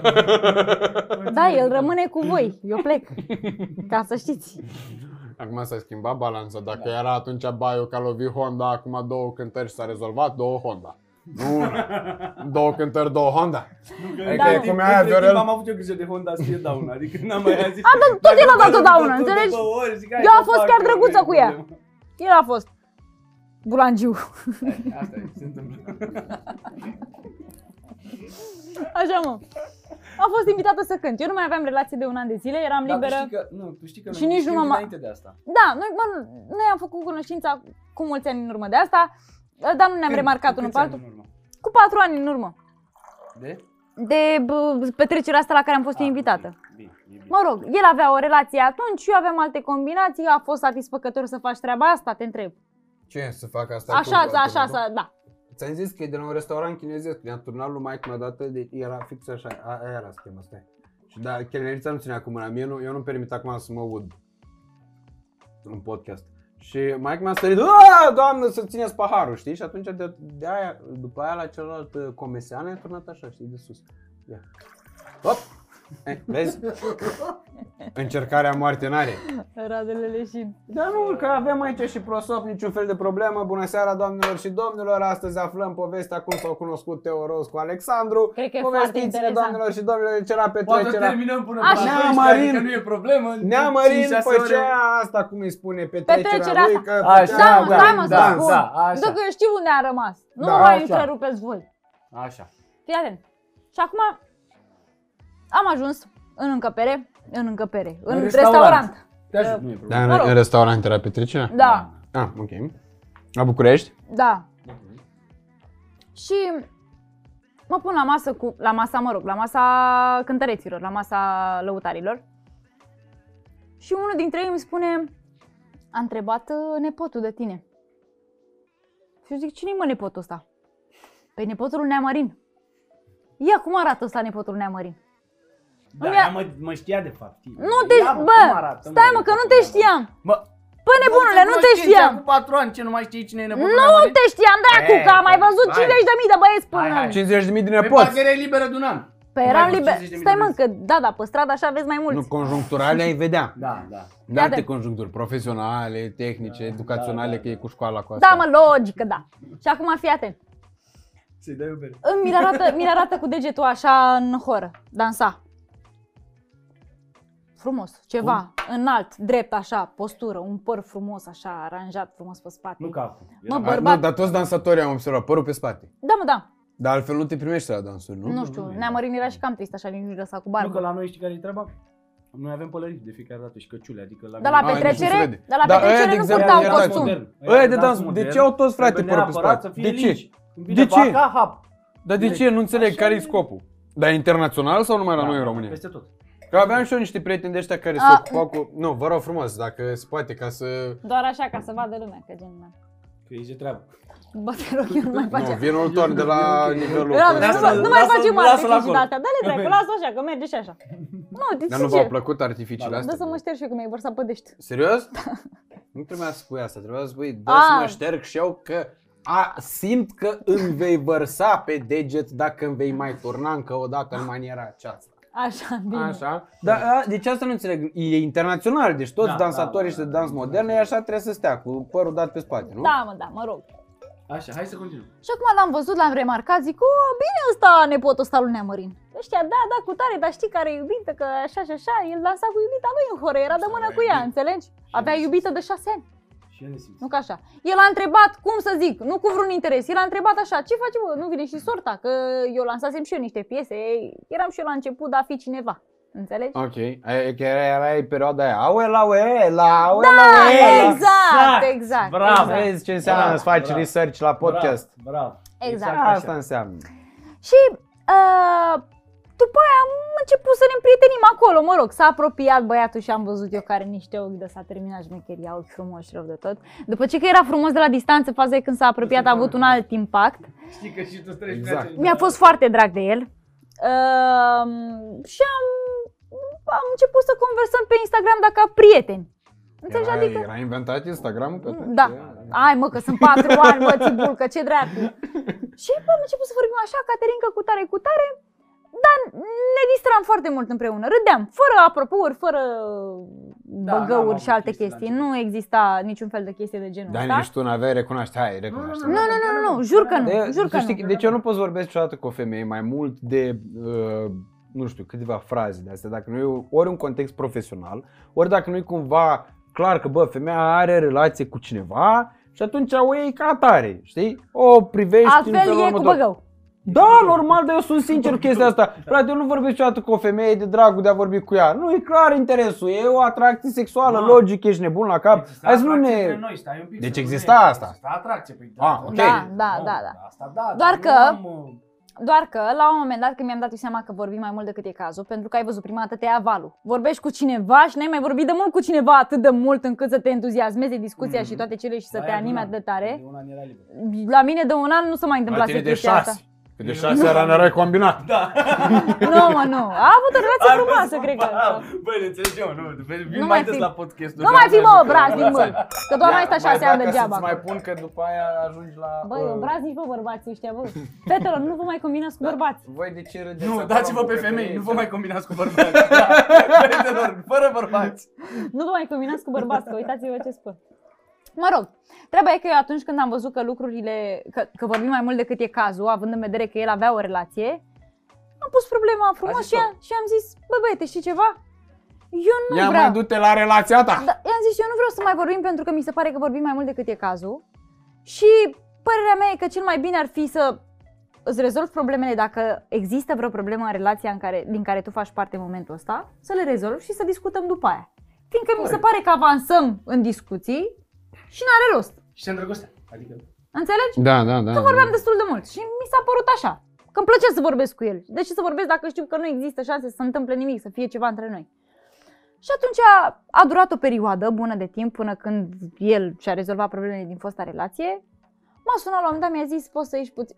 Îmi trimitea poze cu el aflându-se în fața blocului, îmi trimitea poze cu bariera. Hai, ieși. Și eu îl țineam acolo și nu Hai ieșeam. ieși că m-am despărțit. Nu, Ieși. nu ieșeam, Nu, nu nu, ieșeam. nu, asta, nu, să Nu ieși ieșeam. și să ne... Nu ieșeam și de ce? Pentru că mi s-a părut că a durat destul de mult. Bă, dacă îți place de mine și ți-a pus pata și te-ai îndrăgostit, da? O mai ții? Langa balanga? Păi nu mai, nu? Nu, nu. Păi nu. Da, dar nu, el probabil cu Neamărin avea o treabă. Adică Neamărin nu-i Mă dădea țineau voie să frică, despartă Bă, la... nu, nu, dar eu, faza e că i-am spus, bă, dacă nu e cazul să te desparți sau așa, dar bine, hai să o încheiem, că nu există dacă sunteți ok și așa, că dar lucrurile evoluează, noi vorbim cam mult pentru ce ar trebui să însemne o prietenie între o fată și un băiat și atunci ai dragul să o Nu încheiem, există că... nicio prietenie între o Mersi, fată și un băiat, mersi, vă rog. mersi. Ba, Nu, există! dragi Mersi. privitori. Ba da, Mersi. există! Dragi privitori. Nu Dragi există, privitori, deci nu există! există, Există, există Nu și există, există! vă spun eu. Dacă există limite, Suntem doi de contra ambele unul. părți, Uite, mai sunt în spate Există! trei. Mai sunt în spate trei. Putem să întrebăm ce păreau. Există sau nu există? Nu, Nu. e- Dar nu există nici... Mersi. Niciodată. Niciodată Mersi, nu băieți. există așa ceva. Dacă vreodată femeile vă spun că își doresc să fie prietene înseamnă cu voi, dragi băieți care vă Înseamnă uitați la acest că- podcast, înseamnă că nu vor să facă benji benji cu voi vorba lui domnul Orlando, simplu și la un Benji, scurt. benji. Păi da, dracu, normal asta că e vorba. prietenii între ei nu fac benji benji. Păi nu, dar stai la că dar de ce să fim Depinde de prieteni? Că prieteni putem să acum. facem benji benji, nu? Păi dar ce trebuie să faci benji benji cu fiecare femeie pe care îmi place așa cât de cât? Ar fi un univers ideal. În, ar, ar fi, do, uite, până și alte religii ne-ar putea confirma. Domnul Măciucă, în Coran, cum se spune? Cum se zice Câte la neveste Benji aveți, domnule, nevoie să aveți? Patru. Și ne- Patru? Patru Patru. ca să primească câte... Da, ai Să venit în ajungă acolo România. sus să Câte primească cocoașe câte- la cămilă. Deci, despre asta e vorba. Domnul Nencione, dacă dumneavoastră, hai să întrebăm în public, dacă dumneavoastră, dacă ați vedea așa o fată care să aveți atracție cu dânsa, sau ați putea să stați așa, prieten cu dânsa, sau uh, mai bine cu dânsa întrânsa? Nu A, prea nu, e. nu prea e. Da. A, mă, nu prea e Ce cum. domnul Nencione? Nu prea e cum. Dar în același timp, oricât de mult ai încercat tu să te controlezi, să spui, băi, nu vreau să văd. Tot o vrei pe dânsa întrânsa. Până la urmă. Exact. Că Da, e, asta zic. Mulțumesc. Domnul Călin, Ia uite că ia nu să sunt vedem singurul în dobitoc inima de pe planeta Ardealului. Cum se Uite, pune da. problema în inima Ardealului? E o chestiune de timp până... Când se asta. ajunge Gândim la că Benji dânsa Benji. întrânsa. Că Nu, era de, să dar facă de ce aici mai o- multe ori știi ce se întâmplă? E unul singur care visează la Benji Benji dintre aia doi. Celălalt profită de faptul că ăla visează. În momentul în care ăla visează de cărțile pe față, zice, bă, eu aici cu Benji Benji am venit, mă doare la bască de colegialitate asta, nu mă interesează pe mine că, că ce valori morale astea, nu, nu, cu Benji Benji avem uh, treabă. Ai nesimțitul. Uite nesimțitul la ce prostii se gândește, doamne. Ia uite mai băiatule, mai. Dar cum poți să te gândești la așa ceva? Uite, e o fată cu valori, cu de-astea și el uh, cu Benji Benji, măi. Doamne ferește, măi. Hai că oricum n-ai ce să zici, că știi foarte bine că așa e. Să vezi ce vrea. Ești în minoritate, Pe nici aia așa nu, că e. dă, gata, îi dăm, Gata. îi dăm apărarea, gata. Avocatul apărării are cuvântul. Ia, spune tu. Acum ia. Eu vreau să continui Câți povestea. prieteni bărbați ai tu în momentul ăsta? Bă. Dar nu prieten al lui Alex sau de ăștia conjunctura. Nu, stai. Nu, Jean, nu zi de Jean de la Craiova care are și de milioane de vizualizări cu tine. Și aș fi prieten cu tine scoatem o mania împreună. Da, mă, da, nu mă stai lua că- cu ăștia. Stai mă că Sau spun. cu mine care te-am chemat la podcast. Stai mă că spun. Îl sunăm pe Boierica? A, nu. Faci? Mergem la studio după Nu, nu, că Am un prieten, am un prieten din copilărie foarte bun. A fost gagicul meu, primul meu gagic. Mm. Când aveam șase ani. A, deci fără, da, Da. acolo da. Bă, da, e prietenul meu bun, bun. Cu ăla vorbesc orice, îl cheamă Costin. Și e prieten cu mine, îl iubesc eu mult de tot. Ăla e prietenul meu din copilărie, suntem doar prieteni. Bine, raportul dintre noi e destul de ciudat, pentru că ne înjurăm și ne batem în permanență. Așa e prietenia în Prahova. Cum adică vă dați cu de-astea? cu Da, mă, da. Tu te ai Acum la 20 ceva Ei, de alo. ani. Da, mă, da, da, exact așa. Nu că nu da, în tine nu dau. Că Alt, Atât este. altul e Atât raport. este. Nu, în tine nu dă că voi cu Benji Benji, de asta. Dacă dă în tine, după aia, gata. ăla e Ăla semnul e că cu nu mai Benji gata Benji. Benji Benji. Da. Da, s-a terminat cu Benji Da, cam Benji, așa cu e bătaie treaba. și înjurătură. Uite, Îți. uite, îți spun o chestie. Pe mine ca femeie, mă ajută să stabilez raportul între mine și un bărbat. Dacă eu îmi doresc să pun o limită între mine și un bărbat, dacă eu văd că el e un pic așa, că se uită așa un pic cu băgăul la mine, știi? Așa. Cu ce de ce aia băgău? Băgău înseamnă că ți l-ar băga. Ah, ok. Ți-ar băga un apropo. Unde pui Da. podcastul ăsta? Ah, ok.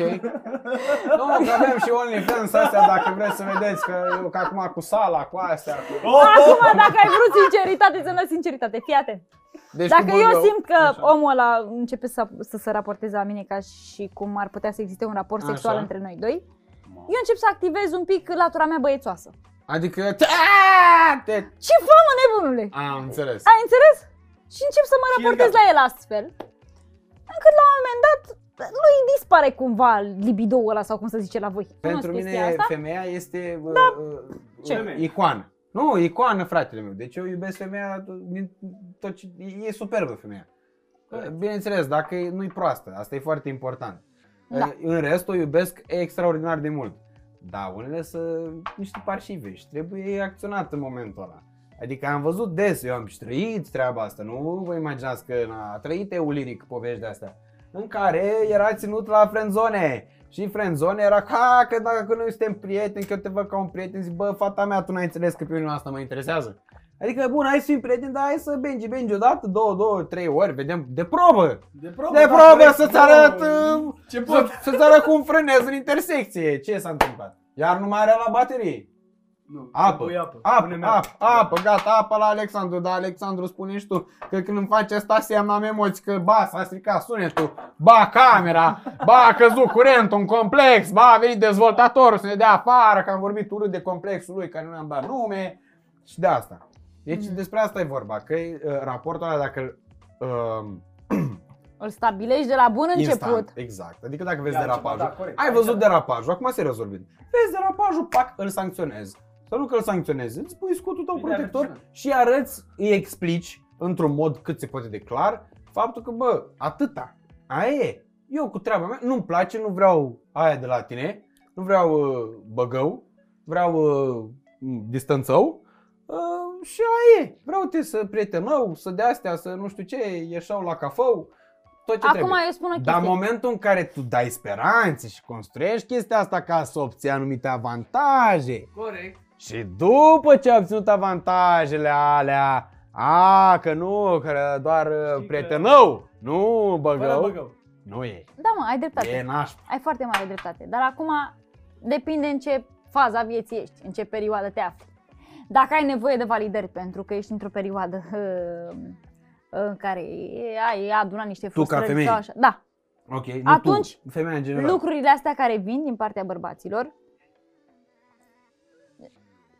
simți să, simți să le faci, simți să lași loc. Da, mă, dar și mie îmi face bine, mă simt bine când scrie vreo femeie, normal, logic. Rahat, da. Mă simt bine întâmplă când asta. se uită după mine, pa, când văd chestia aia. Mă hrănește, dar nu-i dau Corect, speranța corect gratuită. ar fi cum am discutat mai devreme. Din fașă să stabilești Exact. raportul dintre tine și bărbatul respectiv ca să nu se poată Da. întâmpla, să nu se poată interpreta nimic, ca el să nu-și facă Exact. speranțe, ca el să știe exact cam cât poate să se întindă. Exact, cu coarda. pentru că după aia, adică e, nu e corect, uh, nu e corect raportul. Da, În știu. momentul în care vezi că, bă, e o treabă, nu e, a, e, bă, asta se uită la mine, parcă băgău.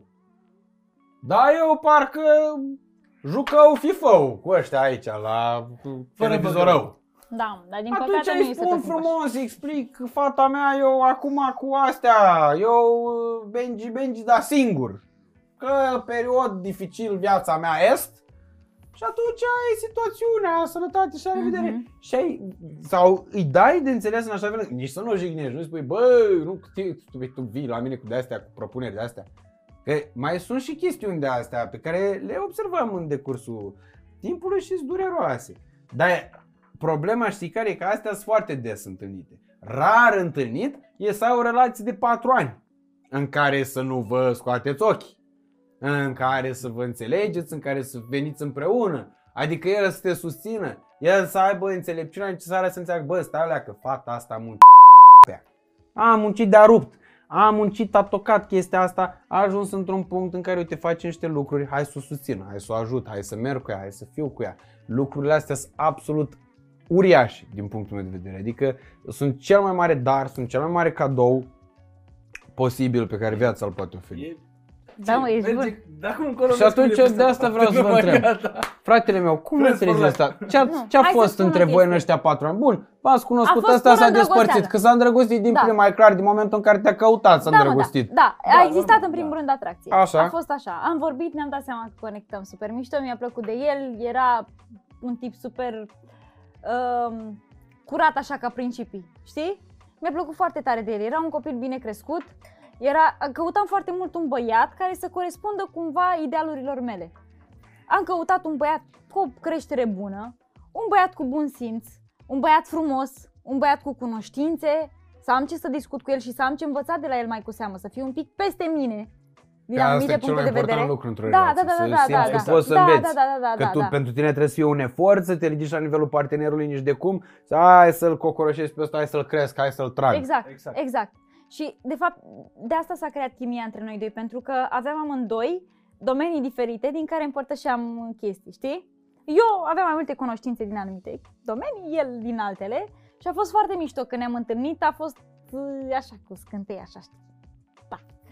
Și, uh, mă rog, a durat o perioadă, a, după un timp a venit să-mi spună, m-a sunat să mă roage să ies la barieră, că stăteam într-un complex N-avea cu bar- poartă. Da, n-aveam Trece poartă. De la poartă la barieră. Am asta un pic. Da, uh, m-a rugat să ies la barieră Știi și... cum e de la poartă la barieră și înapoi la poartă? Exact. Da, Aia Dar e. problema e că Păi de la, asta vrea. problema e ca să nu cumva să ajungi de la poartă la barieră și înapoi la poartă și înapoi la poarta albă.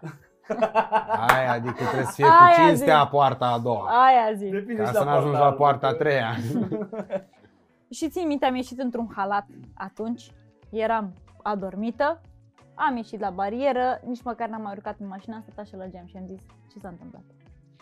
Și a zis, uh, M-am despărțit. Și am zis, foarte bine. Și? Gen, asta a Jucai fost. tare. Da. Nu, nu, nu, Eh, nu, nu. na. Am pus Eh, problema foarte eh. corect. Bă, Bă. ascultă-mă că am dreptate ce spun acum. I-am zis așa, dacă tu te desparți, să n-ai impresia vreo secundă că o faci pentru mine. Corect, da, corect. Dacă ți închei relația în momentul ăsta e pentru că lucrurile între voi doi nu mai merg. Eu nu Exact. pot să-ți garantez că dacă tu te desparți în momentul ăsta o să fie ceva între noi doi. Că eu nu știu.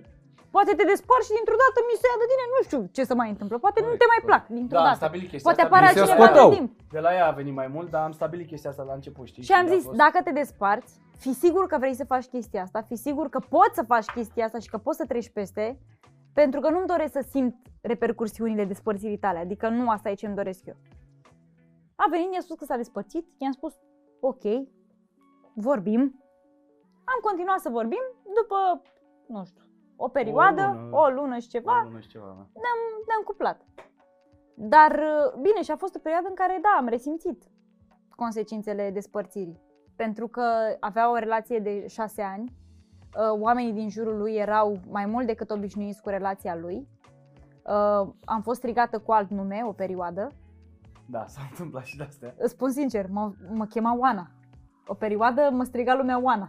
Wana, pe- wana, wana, wana, na, Și na, pe na, mine, și na. pe mine nu m-a chemat Oana niciodată. Bineînțeles că asta nu, nu a însemnat pentru mine, gen, nu m-a făcut să simt ceva nasol neapărat, cât uh, faptul că e greu așa să ajungi să însemn ceva pentru niște oameni pentru care deja altcineva înseamnă ceva, știi? Da. Să Da. înlocuiești pe cineva. Uh, plus că fata din dinaintea mea a fost o prezență plăcută pentru familia și oamenii din jurul lui și atunci Nu e îți dai vorba seama. de ea aici, până la urmă. Da, normal. Dar îți dai seama că a fost așa un pic dubios, că pe oriunde mergeam și cunoșteam oameni noi pe care el cunoștea de foarte mult timp și ei mă vedeau pe mine, ziceau, ce faci, Oana? și eram gen, Au. aoleu, să moară Au. mama, nu mă cheamă Oana Vrei, trebuie să zic și matale că nu mă... No, oricum frustrarea cea mai mare și acum jură că nu e așa, era când te știau pe tine de Teo Rose. Nu, nu, nu, nu, jur că atunci nu se punea problema Nu de se așa punea ceva, problema, gen, nu. Cum adică nu spunea? Nu, nu, era o perioadă în care nu, mergea foarte, nu mergeau foarte bine lucrurile și gen eram super... Nu știu, pentru mine cea mai mare Ok. frustrare a mea e că lumea nu mă cunoaște, jur. Dar una Bă, din pentru cele mai mine- mari frustrări, dar e cea mai mare motivație în același timp. Eu atât, eu asta îmi doresc, bă, să nu mai, efectiv, când ies pe stradă, să nu mai existe decât unul cu tulburări de memorie să nu mă cunoască. Nu mă, dar există un bun pentru fiecare dintre noi. O să vezi că o să-l ai și tu, gen. Chestia asta nu trebuie să te afecteze în momentul ăsta. Uh, n-am simțit-o și m-am bucurat de perioada aia în care lumea nu știa. Nu știa toată lumea cine sunt, cum mă cheamă. Adică erau oameni care habar n-aveau cine sunt. Dar unii oameni care credeau că tu ești Oana. și mai aveam problema că, gen, puteam să fac exact ce simțeam când voiam. Adică nu aveam o problemă. Acum, dacă ies într-un loc public, sunt convinsă că oamenii tot se uită la mine. Da, Nu mai e... Adică nu mai poți să faci multe lucruri. Și de ce? Te faci de râs, mă. Aia te deranjează? Eu sunt și handicapat așa. Păi Înțelegi? tocmai asta cred că trebuie să fie o chestiune asumată. Cât de de râs Este. te poți face? Adică ai droguri Mă, la tine, este, nu. eu mă simt bine ai cu arme oamenii. la tine, nu. Ai, faci ilega- Mă comiți simt bine ilegalități cu în oamenii. mod voit? Nu, nu. nu, nu, Da, nu, atunci nu, ce nu se poate consum întâmpla, frate? ilegalități în general, adică la mine Dai asta e o chiștoace chestie. pe jos? Nu, mă, Și nu, nu, atunci e vorba de despre așa ce ceva. vorbim, fratele meu, ce poate fi de ascuns? Las că așa sunt eu prost, ca e, că mă Da, mă, scopesc în n- nas, că mă mănânc Da, mă, ca n-am o problemă cu asta, dar oamenii dintr-un anumit punct sunt foarte atenți la tot ce faci. Și o să vezi, sunt foarte multe vorbe. Gen, oamenii vorbesc extraordinar de mult, mai ales la noi în industrie, e belea mare. Da, da, da. Și știi și tu foarte bine și... Dar nu- inclusiv curajul de a-l expune pe Alex este o treabă. Dar n-am niciun fel Băieți, de problemă. puteți să mai mergeți, vă rog frumos, în bucătărie, dacă se poate să mai aduceți o sticlă de apă fără să spargeți toată sticlă de vin sau pahare? Aveam rog. cu asta, cu recuzita. Am trecut și prin faza asta în care lumea mă confunda. La un moment dat lumea a înțeles că numele meu este Teo, că sunt noua iubită a lui Alex și că asta este Că tu cânti? treaba, că eu sunt cântăreață, că mă Așa, rog, da, toate. Uh, Alex a, a fost lângă mine în perioada în care mer- mergeau lucrurile foarte prost, în care eu tot speram că o să se întâmple la un moment dat ceva, dar se întâmplau foarte greu, înțelegi? Aproape deloc. Am avut, uh, apropo de chestia asta, știi că a fost Te cunosc de undeva, când toată lumea s-a aștepta să existe un boom 2016, pentru mine. începutul Da. 2016. Uh, boom-ul ăla nu a existat, pentru că nu am fost pregătită pentru el în primul rând. Îți spun sincer, Te cunosc de undeva a fost experiența care pe mine m-a călit și m-a învățat televiziune cu adevărat.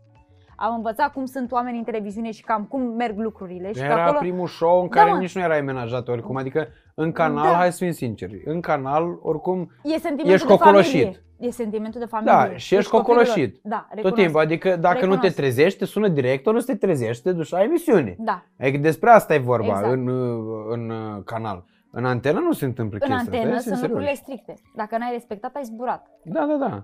Uh, Pe de altă parte, ăsta poate fi și un lucru bun. Pentru că îți creează o disciplină. Da, da, eu nu, adică mi se pare că taie și aripi foarte rapid. Unor oameni care ar avea mult potențial de a crește și, drept dovadă, au niște oameni acolo sus care nu prea ar avea ce să caute în Fii locul ăla, atent, dar care e a doar fost treaba. părerea mea. Eu la te cunosc de undeva, am fost doar cu artiști foarte mari. Cu oameni de televiziune foarte buni, cu oameni cu multă experiență, cu artiști de renume, uh, care erau mai buni decât mine în orice făceam.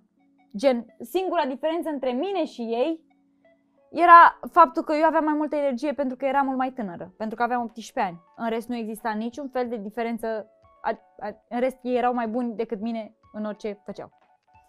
Uh, m-am lovit acolo de foarte multe situații. Ajungeam acasă în fiecare seară și mă boceam, plângeam. Pentru Asta că mi se, știu. părea, mi se părea că nu ating exact așteptările oamenilor din jurul meu. Înțelegi? Vedeam și în comentariu, eu când am intrat Te cunosc de undeva, primele trei ediții au fost cu hate de la profund, din partea unor oameni în toată firea, adică mă uitam pe profilele lor și erau oameni de peste 40 de ani care mă judecau aspru și eu aveam 18 ani, înțelegi? Da, da, da. Adică eram un rahat cu oi care încerca și el să scoată capul acolo, să, să vadă văzut, să se facă văzut, înțelegi? Ei, aici bă, putem să ne reîntoarcem la problema cu anxietatea și așa mai departe. Exact, exact. Da, nu mă rog. oamenii aia trebuiau să fie mulțumiți care te judecau, ci Exact, oamenii dar care doar te că eu apreciau. știam foarte puțin despre lucrurile astea atunci. Eu îmi doream doar 18 să... ani, na. Da, Despre îmi ce doream vorbim? doar ca oamenii să mă vadă și să înțeleagă că îmi place să cânt, îmi place să fiu acolo. A fost o experiență extraordinară pentru mine, m-a călit în ale televiziunii. Asta era după Kidsing, când am avut eu începuturile în televiziune. Da, Kid Sing repet, adică a fost o chestiune în care nu aveai ce pierde, adică nu era nici Nu. competiție. Nu, Te cunosc nu, de undeva, nu, era nu. o competiție. Da, da. Kid Sing era un loc în care lucrai cu oameni ca Grasu, ca bă, bă, ăștia de la Exact, canal. Cine da, era da, producător la Kid Sing? Clara? Clara, Clara. Clara. Păi da, acolo Clara. deci erai ca într-o familie, Da. cu mamă, cu tată, cu asta. Da. Și asta Da, se m-au și amenajat. simte, că de aici Da, m-au și vine amenajat, succesul în într-adevăr. canal. Știi că toată lumea se întreabă, de unde vine succesul? Știi, Băduleasca în sinceritatea ei, e extraordinară. Ea Da. explică lucrurile astea. Oamenii cred că ea e fake, că spune lucrurile astea ca că îl pupă pe șef. Nu, Băduleasca e extraordinară, e extrem de sinceră. Ea ce simte, aia spune. Da, ea, ea da, dacă nu te boss, place, se vede. da, te bă, urăște da, din start. da, da. Dacă te place, îți spune din tot sufletul ei. Și a zis-o foarte, bă, mai bine că nu a putut să o spună nimeni. Fratele meu, aici noi suntem uniți. Sigur, există și excepții. Excepțiile alea se vor înlătura singure în decursul Da. timpului, pentru că ce nu trage la căruța principală? Cine nu înțelege că aici fratele meu e de a pus suflet, e de ajutat între noi, e de făcut lucruri, ăla pleacă, pa, sănătate, se auto-exclude din conglomerat. Întotdeauna. În momentul în care, uite, și azi când am fost aici la brânză, i-a zis la lui Călin, întreabă Călin, auzi, da, de cât timp ai afacerea asta? Și ăla iese și spune că, domnule, dar nu e afacerea mea, că eu sunt vânzător aici, dar mă compor ca și cum ar fi a mea, ca asta e singura soluție ca ea să meargă. Și atunci, dacă nu înțelegi chestia asta, degeaba e. Asta, da. În momentul în care e competiție și pe măcină reală și hai să-i dăm în cap, în stânga și în dreapta și alea, normal că nu iese treaba. Nu are cum. Exact. Sau dacă iese, iese așa pe, de un bulan, că e vârcio, nu știu cum. Sau că nu știu, că a venit neamărin, sau că s-a întâmplat uh, un efect, sau că e formatul bun, dar nu merge constant. Exact. Și nu scoți, nu naști, nu crești. E ceva ce e de gata. E cum și întrebarea, că întrebi orice cocalar ce faci, zice, nu mai fac nimic, eu totul de gata, bof. Da, mă, da. Exact Eu, așa. a, ala e Asta stilul. zic. M-au călit multe experiențele astea pentru că am dat de oameni foarte bine pregătiți pentru genul ăsta de mediu. Cu scutul activat, cu toate cele. Adică oamenii erau căliți și răscăliți. Eu eram în june. Și m-au afectat toate lucrurile care au venit. Pentru că nu mă așteptam la toate. Gândește-te că înainte de fiecare reprezentație a mea la Te cunosc de undeva, o spun în premieră și n nu știu dacă aveam voie să spun chestia asta, dar acum bănuiesc că nu Ai mai voie, că aici exact asta vânăm. Premieră, emoție, râs. Fosta, fosta, mea Hai. manager, fosta mea manageră, să-i dea Dumnezeu sănătate, Alina. să duce la benzinărie și îmi lua o sticluță de aia mică de whisky, să beau câteva guri din ea ca să-mi fac curaj, că mi era o frică de... Mă muream, mă muream de frică, pentru că am cunoscut acolo tot felul de oameni cu care am lucrat, care cumva prin atitudinea lor mă timorau. Mi se părea că nu, că nu corespund așteptărilor emisiunii, că nu sunt ce trebuie, deși la final, în final, am fost pe locul 2. Adică cumva am fost ce trebuie pentru competiția aia. Doar că normal că nu aveam încă de atunci secunda și toate cele, dar acolo am învățat-o. Adică acolo am prins eu șmecheria de la Vârciu, de la Andrei Ștefănescu, Jorge, uh, erau foarte, Paula Chirilă, Anca Țurcașiu, eram cu oameni mișto, Da, da, da. oameni foarte buni. Și mi-a prins foarte bine experiența aia, după care a fost treaba cu uh, Antena 1, am avut emisiunea aia la Divertirent cu Pepe și Dorian Popa. 2017 vara. Atunci eram combinată cu Alex, proaspăt combinată cu Alex. Din primăvară eram cu Alex și în vară am fost la emisiunea respectivă. E, atunci Alex a văzut cât de tare am muncit și cât de mare e chinuiala pentru ceva ce nici măcar nu mi se potrivea. Pentru că atunci a fost pentru prima dată când mi s-a oferit un rol într-o emisiune care nu avea nicio legătură cu personalitatea mea. Am simțit-o la început, i-am atenționat de la început, le-am zis, bă, mie trebuie să-mi dați să vorbesc ceva. Zic să mică, într-adevăr, nu am încredere în mine la maxim, nu știu dacă o să fac față a tot ceea ce se, întâmpl- se, se petrece aici. Dar zic, dați-mi o șansă, ceva, nu puteți să-mi dați un rol de asistentă TV, pentru că asta mie nu mi se potrivește. Adică n-am nici corpul și nici tăcerea necesară ca să pot să îndeplinesc acest rol de asistentă TV. E foarte important să Nu ai pot. atitudinea asta pe care ai avut-o tu, în primul și în primul rând, și în al doilea rând să o ai bazându-te pe ceva. Da, Pentru că majoritatea, să știi, că au, eu am observat treaba asta în decursul timpului, oamenii care eșuează în domeniul ăsta, oamenii care nu, sau care nu ajung în, la un nivel atât de înalt pe măsura potențialului lor și a calităților lor, sunt oamenii care ori nu sunt destul de bătăioși și le lipsește curajul, sunt oamenii care acceptă orice altceva numai să-și învingă frica nu și să lupte cu fricile lor, ori sunt aia care au tupeu, dar un tupeu total nefondat. Adică oamenii care, în mod normal, bă, stai Da, da, știu ce tată în zici. banca ta. Da, da, pe aia știu pe ce care zici. vezi tu pe ei, vezi tu pe ei și atât. Da. Eu cred că a intra așa în forță, dar a, fi, a ști ce vrei să faci, e soluția în absolut orice domeniu. Nu, eu știam cât pot. Știam că nu sunt extraordinară.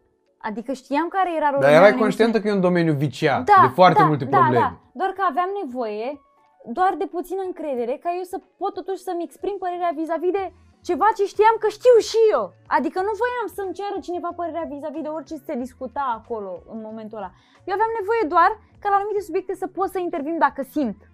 Doar dacă simt că șt- am ceva de spus. Nu voiam să intervin cu orice preț în orice fel de subiect. Uh, treaba e că oamenii m-au ajutat puțin în sensul ăsta, doar că în continuare eu nu simțeam că mi se potrivește extraordinar de tare situația. Adică era tot timpul mă îmbrăcau, uite, de exemplu, contează foarte mult cum arăți pe scenă, în emisiune, contează foarte mult și cum ești îmbrăcat și cum ești machiat, trebuie să te simți confortabil cu tine însuți. Dacă ție nu-ți place, uite, eu de exemplu jur, eu am o chestie asta, am niște fixuri. Eu dacă e, tu ai e, sunat acum și uite, o, o, o deschidem uh, pe șleau treaba asta. Eu fac două, trei dușuri pe zi. Mhm. Ai, așa e ritualul meu. Mă trezesc dimineața la 5-6, fac duș. Mă întorc de la radio, dorm la prânz, fac duș. Dacă mai e seara, mai fac un duș. Acum când mai când mi-a dat mesaj la 6.25 că în 5 minute ajungi, e să-mi bag picioarele, nu mai am timp de duș. Aia e. Primele 5 minute până m-am acomodat, deși nu puteam, că nu am stat, m-am mirosit, am întrebat și pe ăștia, bă, put? Nu put. Spuneți-mi dacă put. Păi eu mă dau cu Calvin Klein, vin aici să văd pe tine care puți. Păi tu puți, băi, cartianule. Și atunci m-am gândit că stai să văd dacă put sau nu put. Și simplu fapt că eu n-am făcut dușul ăla, bă, m-a spart. M-a spart psihic. 5 minute mie mi-au luat să mă obișnuiesc cu asta, n-am mai avut timp să mai fac duș. Hai să facem treabă, gata, lasă, aia e, că e un blocaj psihic. Deci nu ai zis, mă, că te așteptam.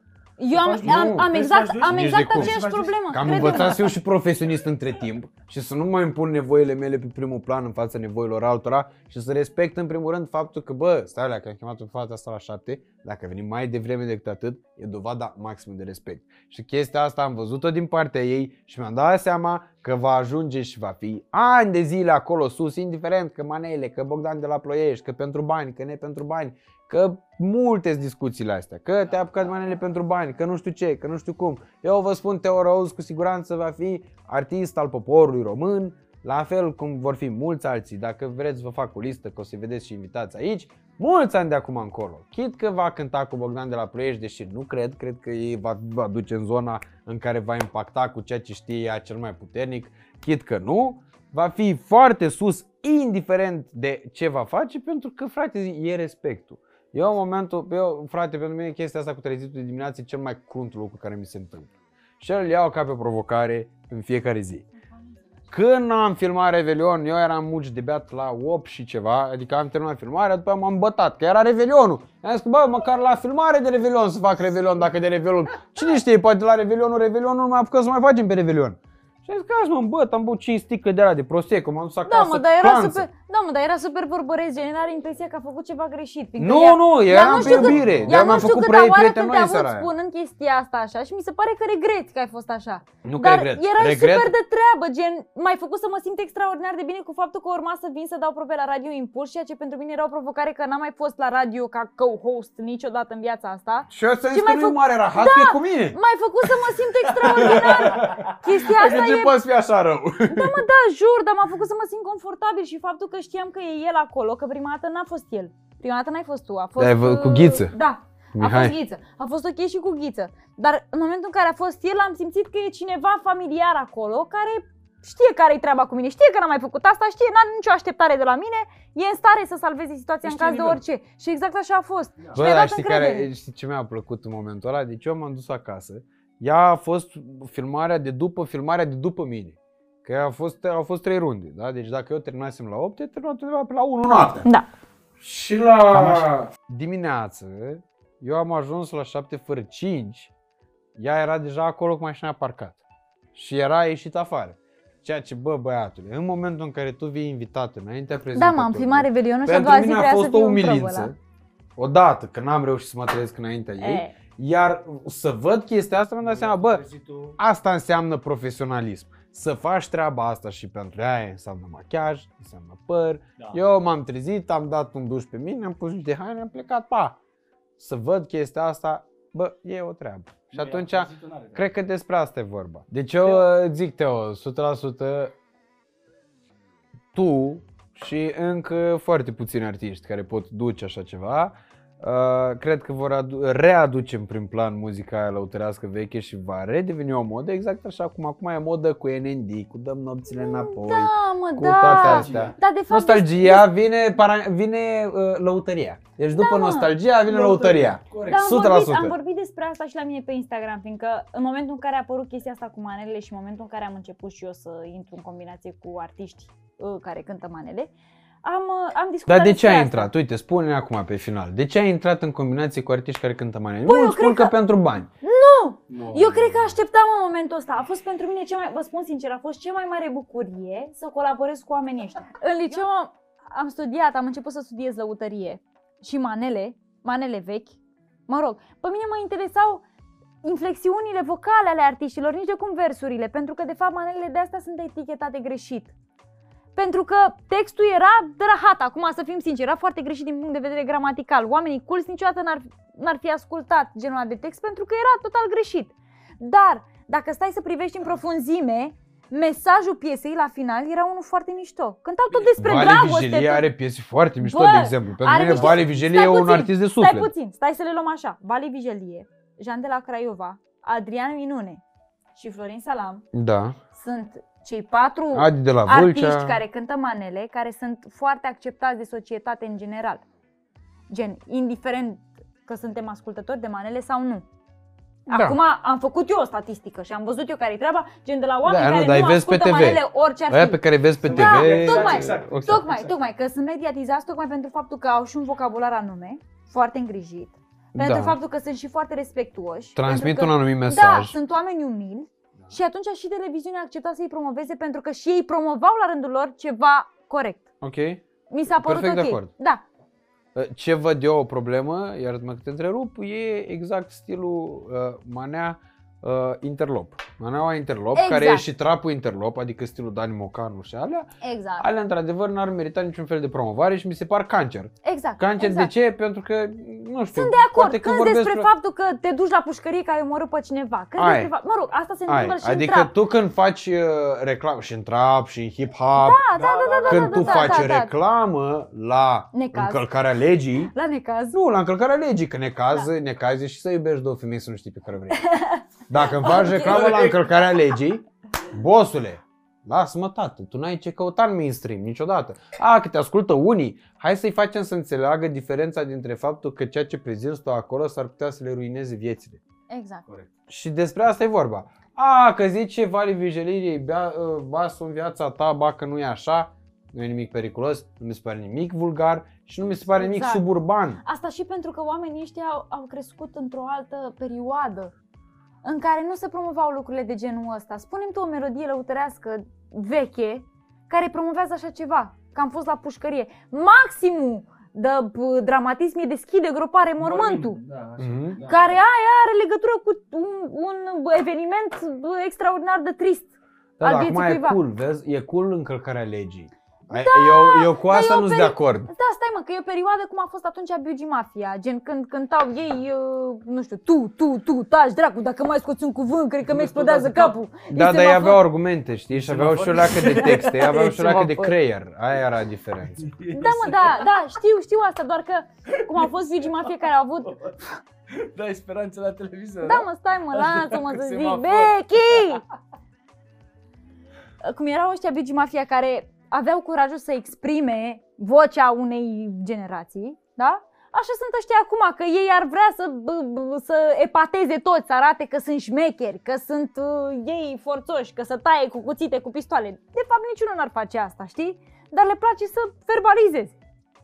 Și atunci apar niște puștani de ăștia, cum e și Abi, care zice, ți-aș face, ți-aș drăge, ți-aș cu tare, ți-aș cu tare.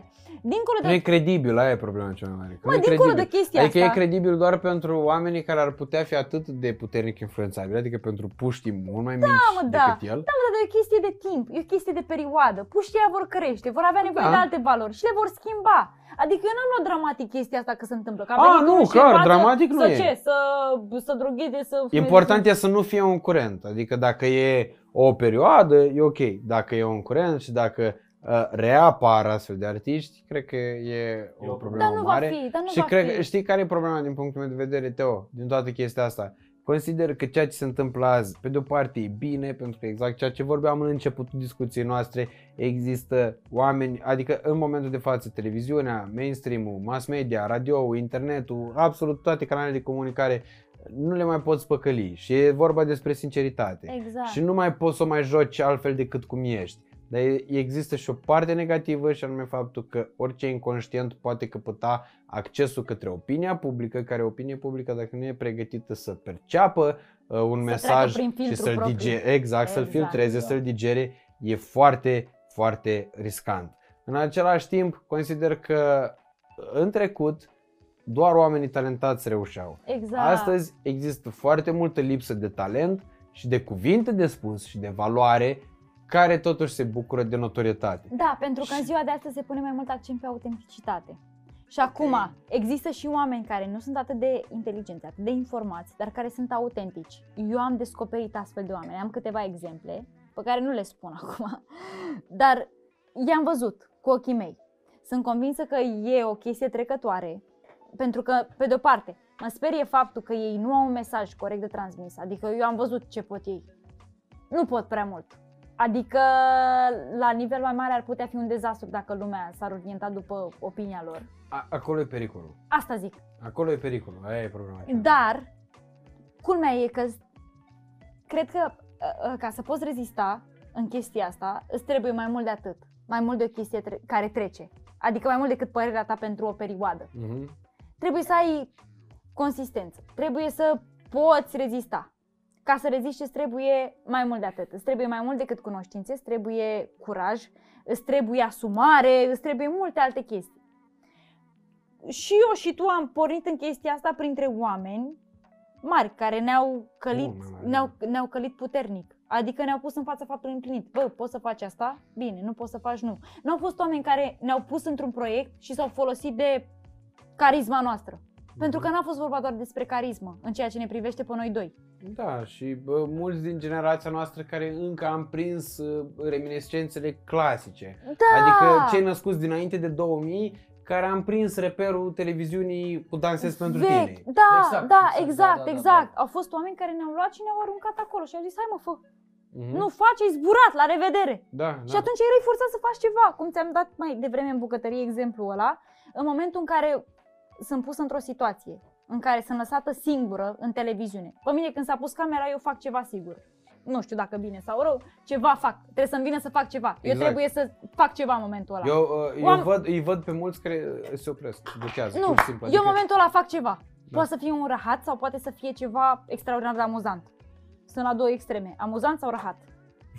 Da. În rest, altceva nu pasează la mine. pe Serios, Eu nu? cred că e marea problemă, cred că e o chestiune de percepții, pentru că oamenii nu-și dau seama că aceeași cameră transmite către același tip de public și poate către același număr de oameni și poate că are exact aceeași putere. Adică tu poți fi natural în fața unei camere de telefon, dar dacă o cameră de televiziune te-a blocat, Exact. păi despre Se ce poate, vorbim? se poate. Și de asta vreau să te rog, Teo, în încheiere, în primul și în primul rând să-ți mulțumesc enorm că ai venit aici. alături Bă, de și eu noi. mersi, chiar m-am simțit super bine. Uh, pentru mine e un record, adică eu sunt un om care vorbește extrem de mult, de data asta am tăcut, avem cred Te-ai că, întâlnit cu peste cineva trei care ore vorbește la fel de mult ca tine. Și mă bucur teribil de tare. Nu te și, bucură. Ba da, pe mine mă bucură, mă ciucă îl văd așa îngrijorat cu montajul, cu astea, las că știu că am Hai de mă, oferit aici. ciucă, că nu-i problemă. Mă ciucă cu Mai fi montajul, eu, mă, cu astea. Ciucă. Se Hai, gândește mă, că e mă, de la ciucă. Stanciu, Stanciu, de astea, se gândească aia cum ce tăie, nu tăie nimic, frate. Ei, Nu tăie nimic, mai ești taie nebun. din ele, dă-le Mai dracu, că taie deja din am ele. vorbit, am mâncat la rahata și Ce să mai de... te facem color correction să apară frumos ca la bobonete? Și aia e gata, am făcut podcastul. Uh, că e exact ce trebuie și anume, uh, Teo, îți mulțumesc pentru faptul că tu ești cine ești. E sloganul lui Bayern München pe care eu l-am în suflet. Mia San Mia, așa se numește. Suntem cine suntem.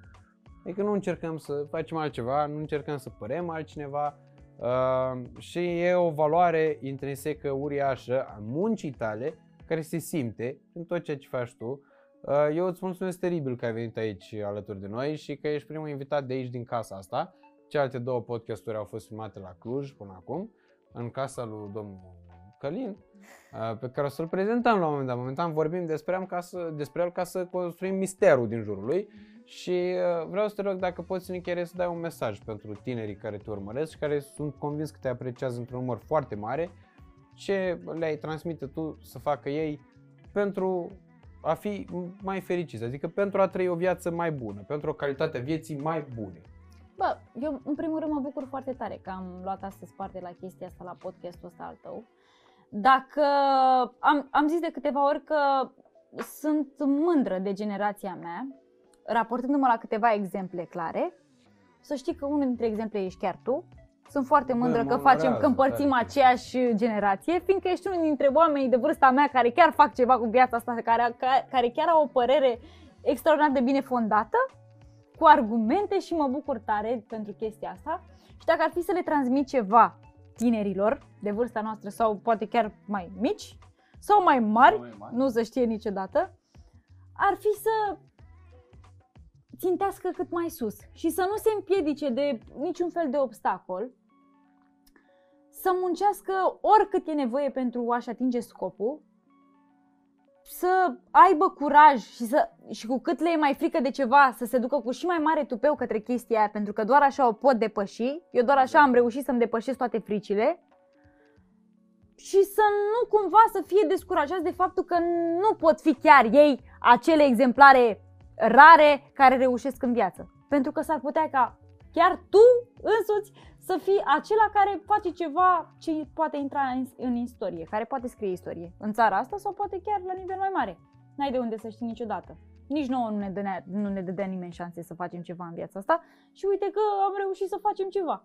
Nu la nivel maxim în momentul ăsta, dar totuși facem ceva Eu, cred și că suntem vorbim la despre... început, adică eu asta sper. Și că eu, și eu abia sper asta e că să- începutul și că și eu urmează sper. ani în care să formăm lucruri și să ne desăvârșim oarecum. Noi am fost niște copii până în toată coada.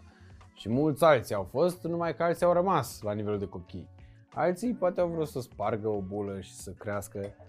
Uh, oameni un buni, bun, un bun venit de nicăieri, acum fie vorba într ca o paranteză, nu te poate ajuta să te menții acolo. Niciodată. Important e să existe E un ceea ce te proces omoară care te pe duce în viitor. punctul ăla culminant al carierei tale. Adică am avut atâtea eșecuri, am avut atâtea momente în care am simțit că o să reușesc și cu toate astea nu a fost la momentul niciodată. A fost la un moment dat când a fost, când a vrut Dumnezeu, atunci a fost bravo ai stil, na, de exemplu. N-ai de unde să știi niciodată. Și mă bucur tare că am venit astăzi aici și că am vorbit despre toate lucrurile astea, deși n-am manageriat nimic. A fost totul așa, am trecut dintr-una într-alta ca prin brânza. Da, și Păi eu aia ți-am e zis pe și mine ideea. aici Așa, să mă Da, iau. aia e și de ce? Că ideea. ne-am distrat, de ce? Pentru că încercăm și vedem dacă greșim, uh, vedem ce am greșit și corectăm. Pentru că uh, cred că asta e cel mai sănătos. Eu sunt un practician din uh, fire, deși îmi place și șteoria, adică n-am o problemă cu a uh, dobândi cunoștințe. Îmi place să citesc, îmi place să memorez. îmi Și nu place te să- simți prost în cazul în care nu știi ceva. Niciodată. Exact dar, asta, uh, să despre țineți asta e minte și vorba, da. chestia asta. Consider că practica și că exercițiul, madre de învățături cum est, cum traduc eu total greșit și eronat din limba română într-o latină păsărească, prieten Nu Teo înțeleg. Rouz a fost astăzi alături de noi uh, și prietenul ei, Alexandru, viitorul soț poate, cine știe. Uh, Eu îi mulțumesc mult lui Teo pentru faptul că a venit alături de noi. Consider că e un mare artist al momentului și va fi un mare artist al următoarelor momente uh, din România și poate nu numai, cine știe, poate vom avea artiști cât mai mulți care vor sparge granițele țării noastre.